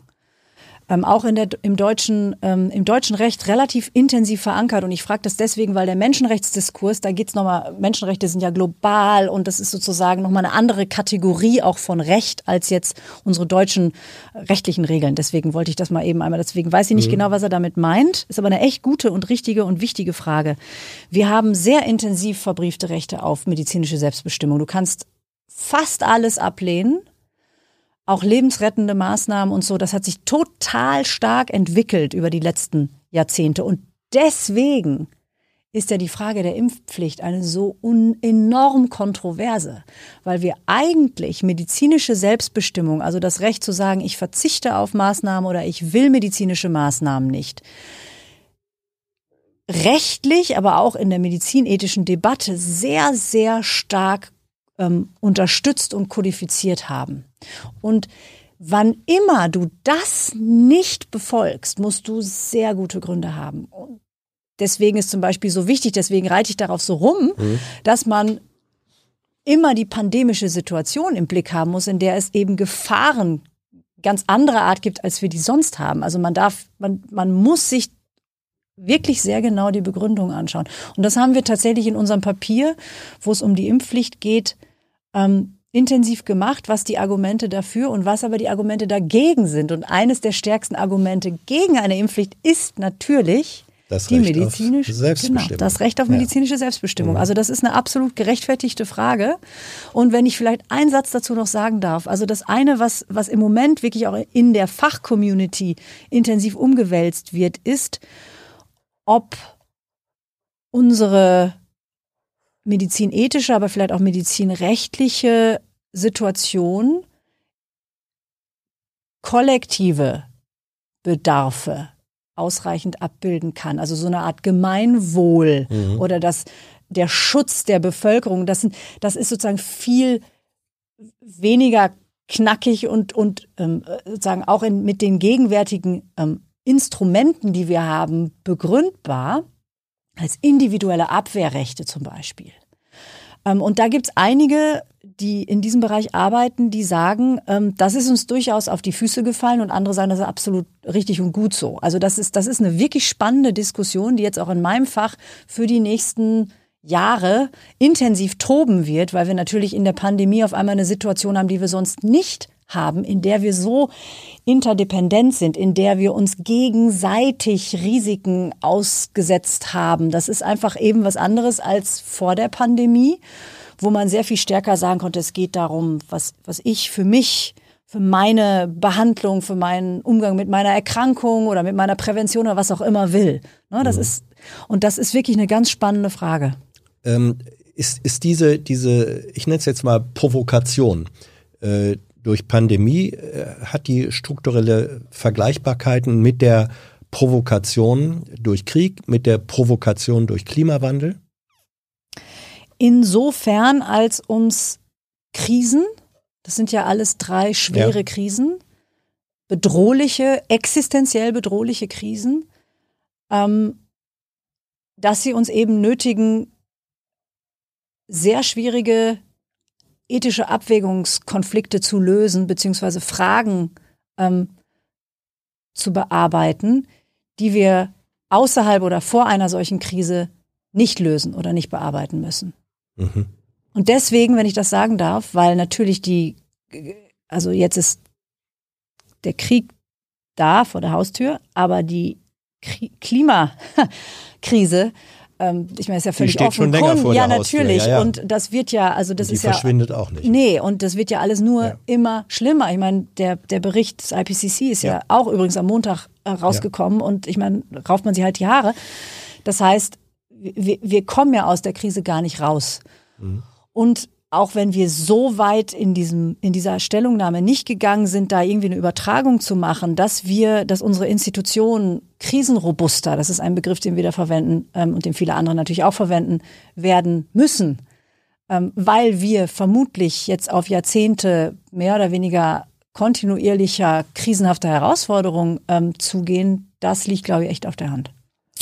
Die letzte Frage. Zu welchen Dingen oder Themen wäre der Ethikrat gerne befragt worden? Was wurdet ihr nicht gefragt, aber wärt gerne dazu befragt worden? Also wir wurden ganz viel nicht befragt, wo ich jetzt mhm. aber nicht unbedingt sage, also auch in der Corona-Pandemie, ja. bei ganz, ne, wir sind ja nur an bestimmten Stellen gefragt worden. Ähm, damit will ich jetzt aber nicht unbedingt sagen, dass wir gern gefragt worden ja. wären. Muss ja auch die Kirche im Dorf lassen, ja. wenn ich das vielleicht noch eben kurz sagen darf, dass wir alle einen Hauptberuf haben. Ja. Ähm, und das sozusagen... Ähm, ja, aber welche wichtigen Fragen wurden euch nicht gestellt? Also ich hätte... Und das ist immer noch eine Frage, die mich wirklich umtreibt. Ähm, wir hätten diese Vulnerabilitäts... Ähm, Problematik, mhm. über die wir eben gesprochen haben, gerade mit Bezug eben auf die, auf die junge Generation, aber eben auch auf andere. Wir haben das immer mal wieder angetönt in, in unseren Papieren, aber ich wäre, da hätten wir, da wäre, hätte ich mich, hätten wir uns, glaube ich, über, über eine Frage, über einen Auftrag gefreut, damit man das nicht nach zwei Jahren sozusagen mhm. in der Rückschau macht, sondern zu einer Zeit, wo man dann hätte einen kürzeren, knapperen, aber eben auch sozusagen in der tatsächlichen Situation vielleicht handlungs- und politikrelevanten Impuls hätte setzen können.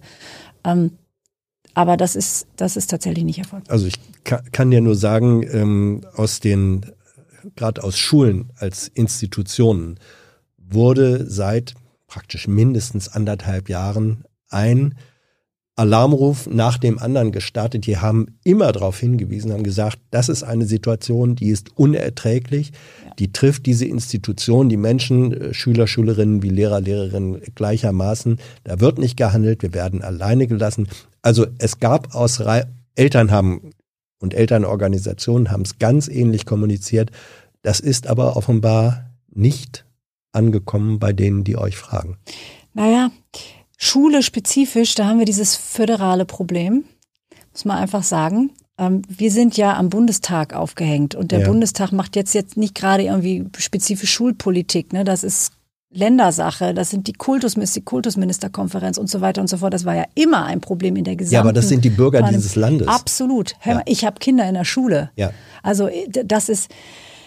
Da hätte ich mir wirklich was gewünscht. Also vielleicht können wir das sogar darauf spezifisch beziehen. Wir haben dazu öffentlich viel gesagt, mhm. in der eben nicht Schaum vor dem Mund, aber doch hoffentlich wiederholten und deutlichen Art und Weise. Aber das wäre sozusagen gerade mit Blick auf die Vulnerabilität, auf diese Verluste, die da passieren, also in den Bildungskontexten, da, das wäre gut gewesen. Alena, ähm, letzte Bemerkung von Urpilz. Jo, Prost. Pilz oder Pilz? Pilz, P I L S. Ach so, ich dachte der, Nein, der Pilz. Nein, nicht der Urpilz, sondern Pilz, wie Pilze.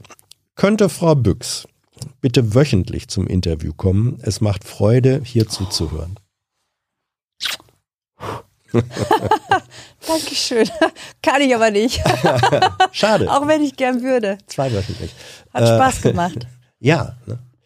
Ähm, du bist, deine Amtszeit als Vorsitzender des Ethikrates äh, geht dann auch zu Ende. Wann? Im?